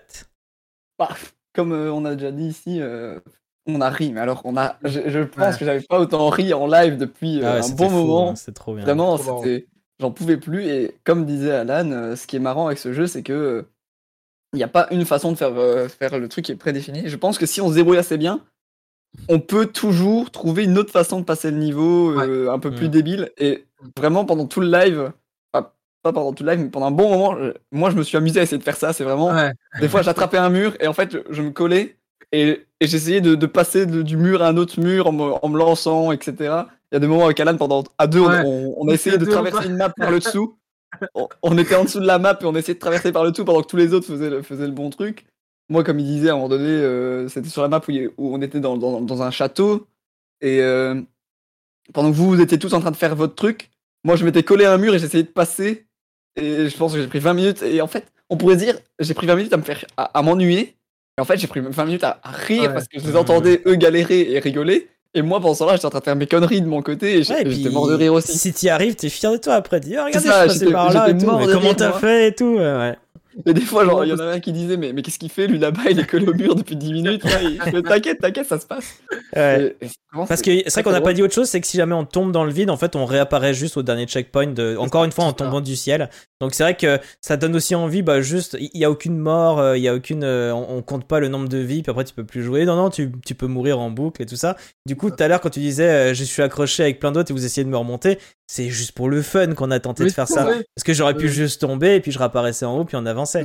Donc euh, c'est moi ce que j'aime bien dans, dans les jeux un peu avec de la physique comme ça et qui laissent beaucoup de liberté, c'est que du coup on peut vraiment s'exprimer, tenter plein de choses fun et c'est nous qui apportons la dernière brique à, à l'édifice et je trouve ça, ça trop cool. Malgré ça, je trouvais qu'il y avait euh, peut-être quelques petits défauts. Parce que, comme tu disais, au début, on, on voit qu'il y a pas mal de flèches qui, qui sont indicatives. Mais vers la fin, là, dans les niveaux où on était, ah ouais euh, avec l'eau où- ouais, où on galérait, bizarre, il y avait des gens ouais. qui étaient un peu perdus, etc. Et Mhm. euh, du coup, on était très vite euh, tous séparés parce que certains arrivaient à passer, d'autres non, etc. Au niveau de Même si les checkpoints sont très bien faits dans le jeu, Mm. il y a très souvent des checkpoints dans la map qui fait que tu peux tomber dans le vide et rejoindre les autres. Ouais. Mais aussi, euh, je pense que 3 heures c'est bien. Plus, Ouais. moi je, je commence à avoir mal à la tête, j'en Ouais, pouvais plus. Et je pense que j'étais pas le seul. Mais moi je serais prêt à y retourner une- euh, au moins une fois, tu ah vois, oui, bien sûr. Ouais, pour continuer et voir la suite. Le Mais en tout cas, est, c'est- est- est vraiment très marrant. Ce côté de pouvoir finir le jeu différemment, c'est vraiment un truc qu'ils mettent en avant eux-mêmes dans leur bande-annonce. Mm. Et notamment, il y a un endroit où en fait, il y a la fameuse poutre où on peut déformer le barreau là. Il y en a un qui le prend, qui le monte en haut de l'escalier, qui le met en bas et qui du coup l'utilise comme une perche et du coup hop il saute, ça le fait passer dans la plateforme d'en face et je fais waouh, on peut aussi faire ça et tout. Et c'est que des trucs comme ça quoi. Il y, a- il y a plein. À savoir que le jeu et en plus là où c'est plutôt malin, c'est que le jeu est fait aussi pour pouvoir le finir tout seul. On peut faire tout ça tout seul. Donc je trouve ça assez marrant que euh, d'avoir réussi à faire un truc qui peut se faire tout seul et en même temps parfois quand on s'entraide ça marche aussi, ça marche même mieux. Et du coup il y a même la, le nombre de, de joueurs n'importe pas tant que ça pour finir le jeu.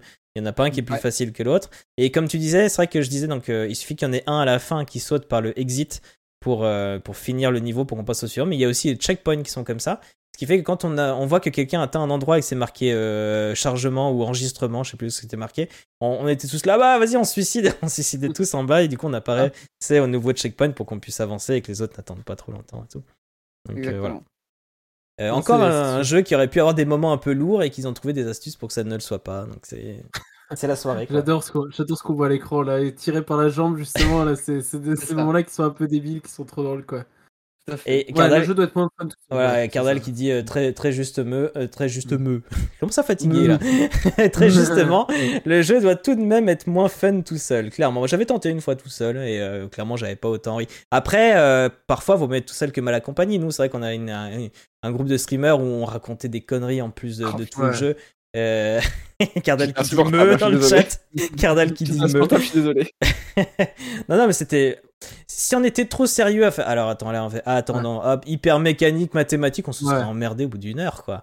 Oh, là, on- le jeu en fait. Là, on a vraiment tenté des trucs débiles. On dit, eh, mais ça fait quoi si on prend la poubelle et qu'on la glisse là-bas? Oh ouais, vas-y, on tente. Ah, attends, mais je me mets dans la poubelle et toi, tu la fais rouler. Enfin, après, on peut tenter tellement de choses, quoi.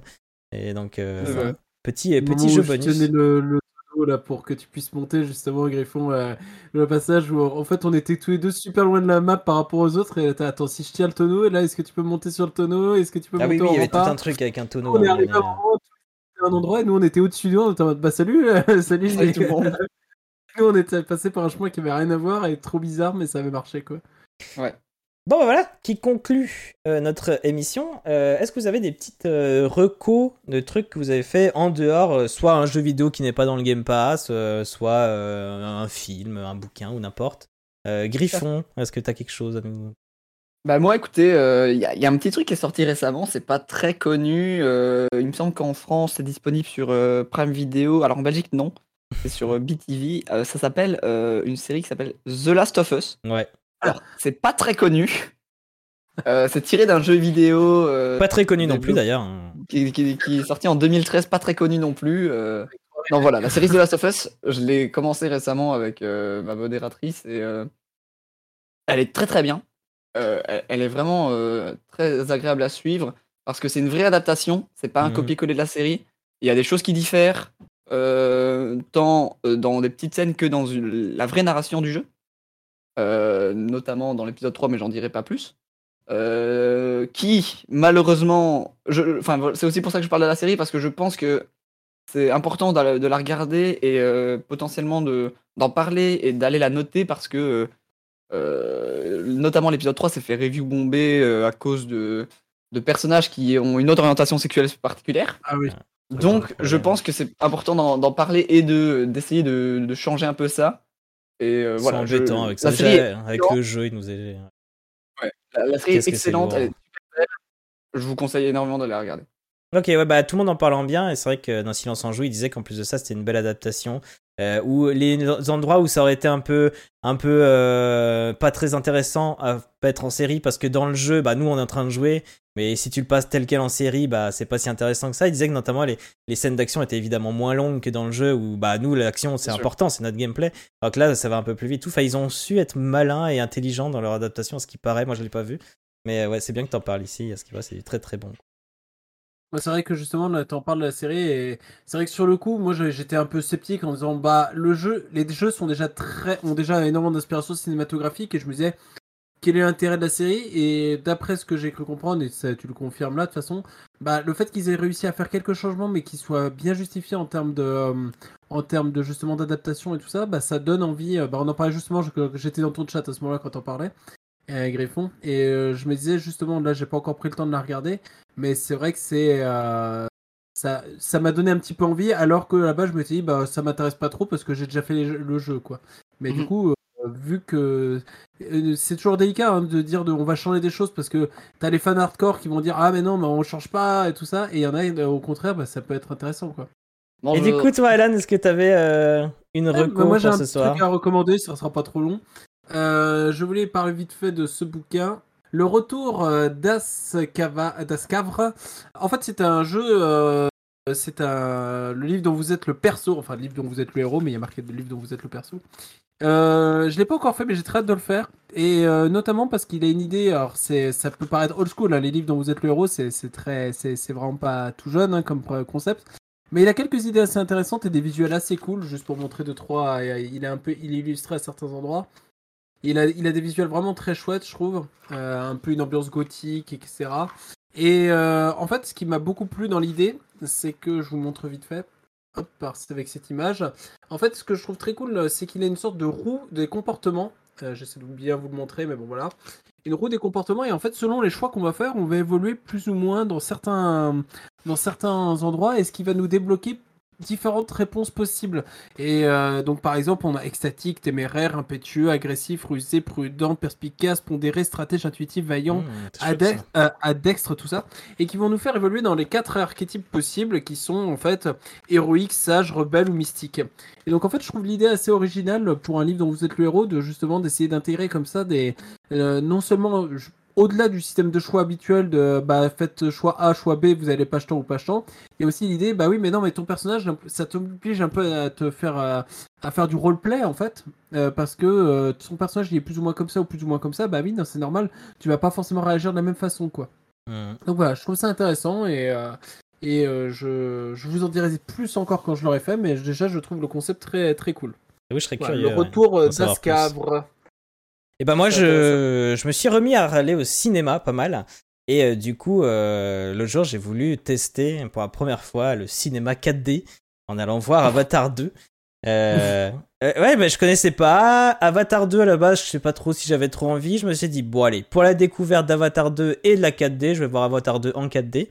Alors, ce qui m'a étonné, en fait, qui- ce qui m'a vraiment surpris, ce qui m'a plu le plus, finalement, c'est la 3D avec les lunettes. J'avais oublié que j'aimais bien ça, en fait. Surtout quand c'est bien fait, comme, euh, comme le film Avatar. Et, mais après, le reste, j'avoue que la 4D, c'est euh, le fait que ça vibre, que ça te balance des trucs à la gueule, ça fait beaucoup de boucans et tout ça. Euh, au bout d'un moment, t'en as marre, tout comme un film comme Avatar qui dure quand même 3 heures. T'as pas- t'as pas Euh, choisi le meilleur pour commencer, quoi. bah oui et non, parce que euh, d'une manière générale, je trouve que c'était un peu encombrant. Il y a quand même un passage où, en fait, sans spoil du tout le, le film, euh, où t'es sur un bateau, et du coup, le bateau, tu sais, il monte sur une vague, il s'envole, il tombe comme ça, et bah là, t'avais le siège qui faisait hop, et, et qui se soulevait, qui bam, et je me dis, oh tiens, ce passage-là, Mhm. ouais, c'est intéressant, mais bon, c'était bien le seul passage qui marchait. Et euh, mais Mhm. c'est vrai que je comprends pas trop l'intérêt d'avoir un siège qui bouge alors que tu regardes quelque chose qui n'est pas en vue première personne. Donc tu te mets à bouger, mais la caméra elle-même parfois elle bouge pas spécialement. C'est pas un mouvement qui est lié à la caméra, c'est pas parfois c'est lié à un personnage qu'on voit, mais pourquoi nous on bouge si on le voit? Enfin bref, c'est des trucs un peu l'immersion est pas vraiment là et sinon c'est presque plus encombrant qu'autre chose et en plus ça coûte très cher. Donc voilà, moi j'ai testé la 4D avec Avatar 2, Avatar 2 que j'ai aimé euh, moyen, il y a ses bons côtés, des moins bons côtés. Euh, je pense que j'ai j'ai plus aimé que je m'y attendais parce que je pensais vraiment que j'avais pas aimé des masses. Mais il y a quand même des choses euh, assez chouettes. Euh, mais bon, c'est pas non plus. euh, Enfin, moi je suis pas un grand grand fan de, de- de l'univers d'A- d'Avatar et tout ça, même si visuellement c'est très beau. Euh, et je parle très très rapidement de, comme je parle de cinéma, juste de dire, euh, mais je sais pas si j'en ai parlé l'autre fois. Euh, J'ai déjà l'autre fois parlé de Chapeauté 2 ou pas, j'en souviens plus.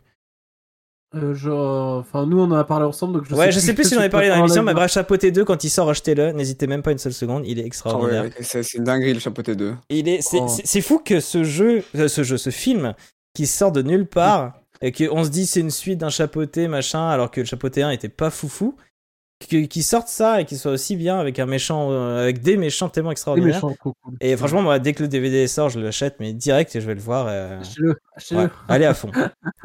Euh, Griffon, quel est ton actu prévu pour le mois de février? Sur ta Mon chaîne actu prévu pour le mois de février pour ma chaîne. Ouais, si t'as quelque chose après. Bah, rien de, de, de, Rien de bien défini. De, de bien défini. On va essayer de continuer les lives euh, assez longs, etc. Comme on fait euh, en ce moment. Essayer de multiplier les comment les, les, les, les partenariats, on va dire. Non, les, les feats avec d'autres gens parce que c'est, je pense que c'est le live qui me font toujours le plus plaisir Ouais, c'est de, chouette de ça. pouvoir m'amuser avec d'autres gens. Donc, euh, avec grand plaisir, euh, je ferai ça. Ok, Euh, toi Alan, est-ce que t'as prévu des, des choses particulières? T'en as un petit peu parlé déjà tout à l'heure euh, Ouais, en début ça. de Alors live. juste, ça va être un tout petit peu plus léger la, la, semaine qui euh, la semaine qui arrive et la semaine prochaine, parce que la semaine prochaine je suis pas là.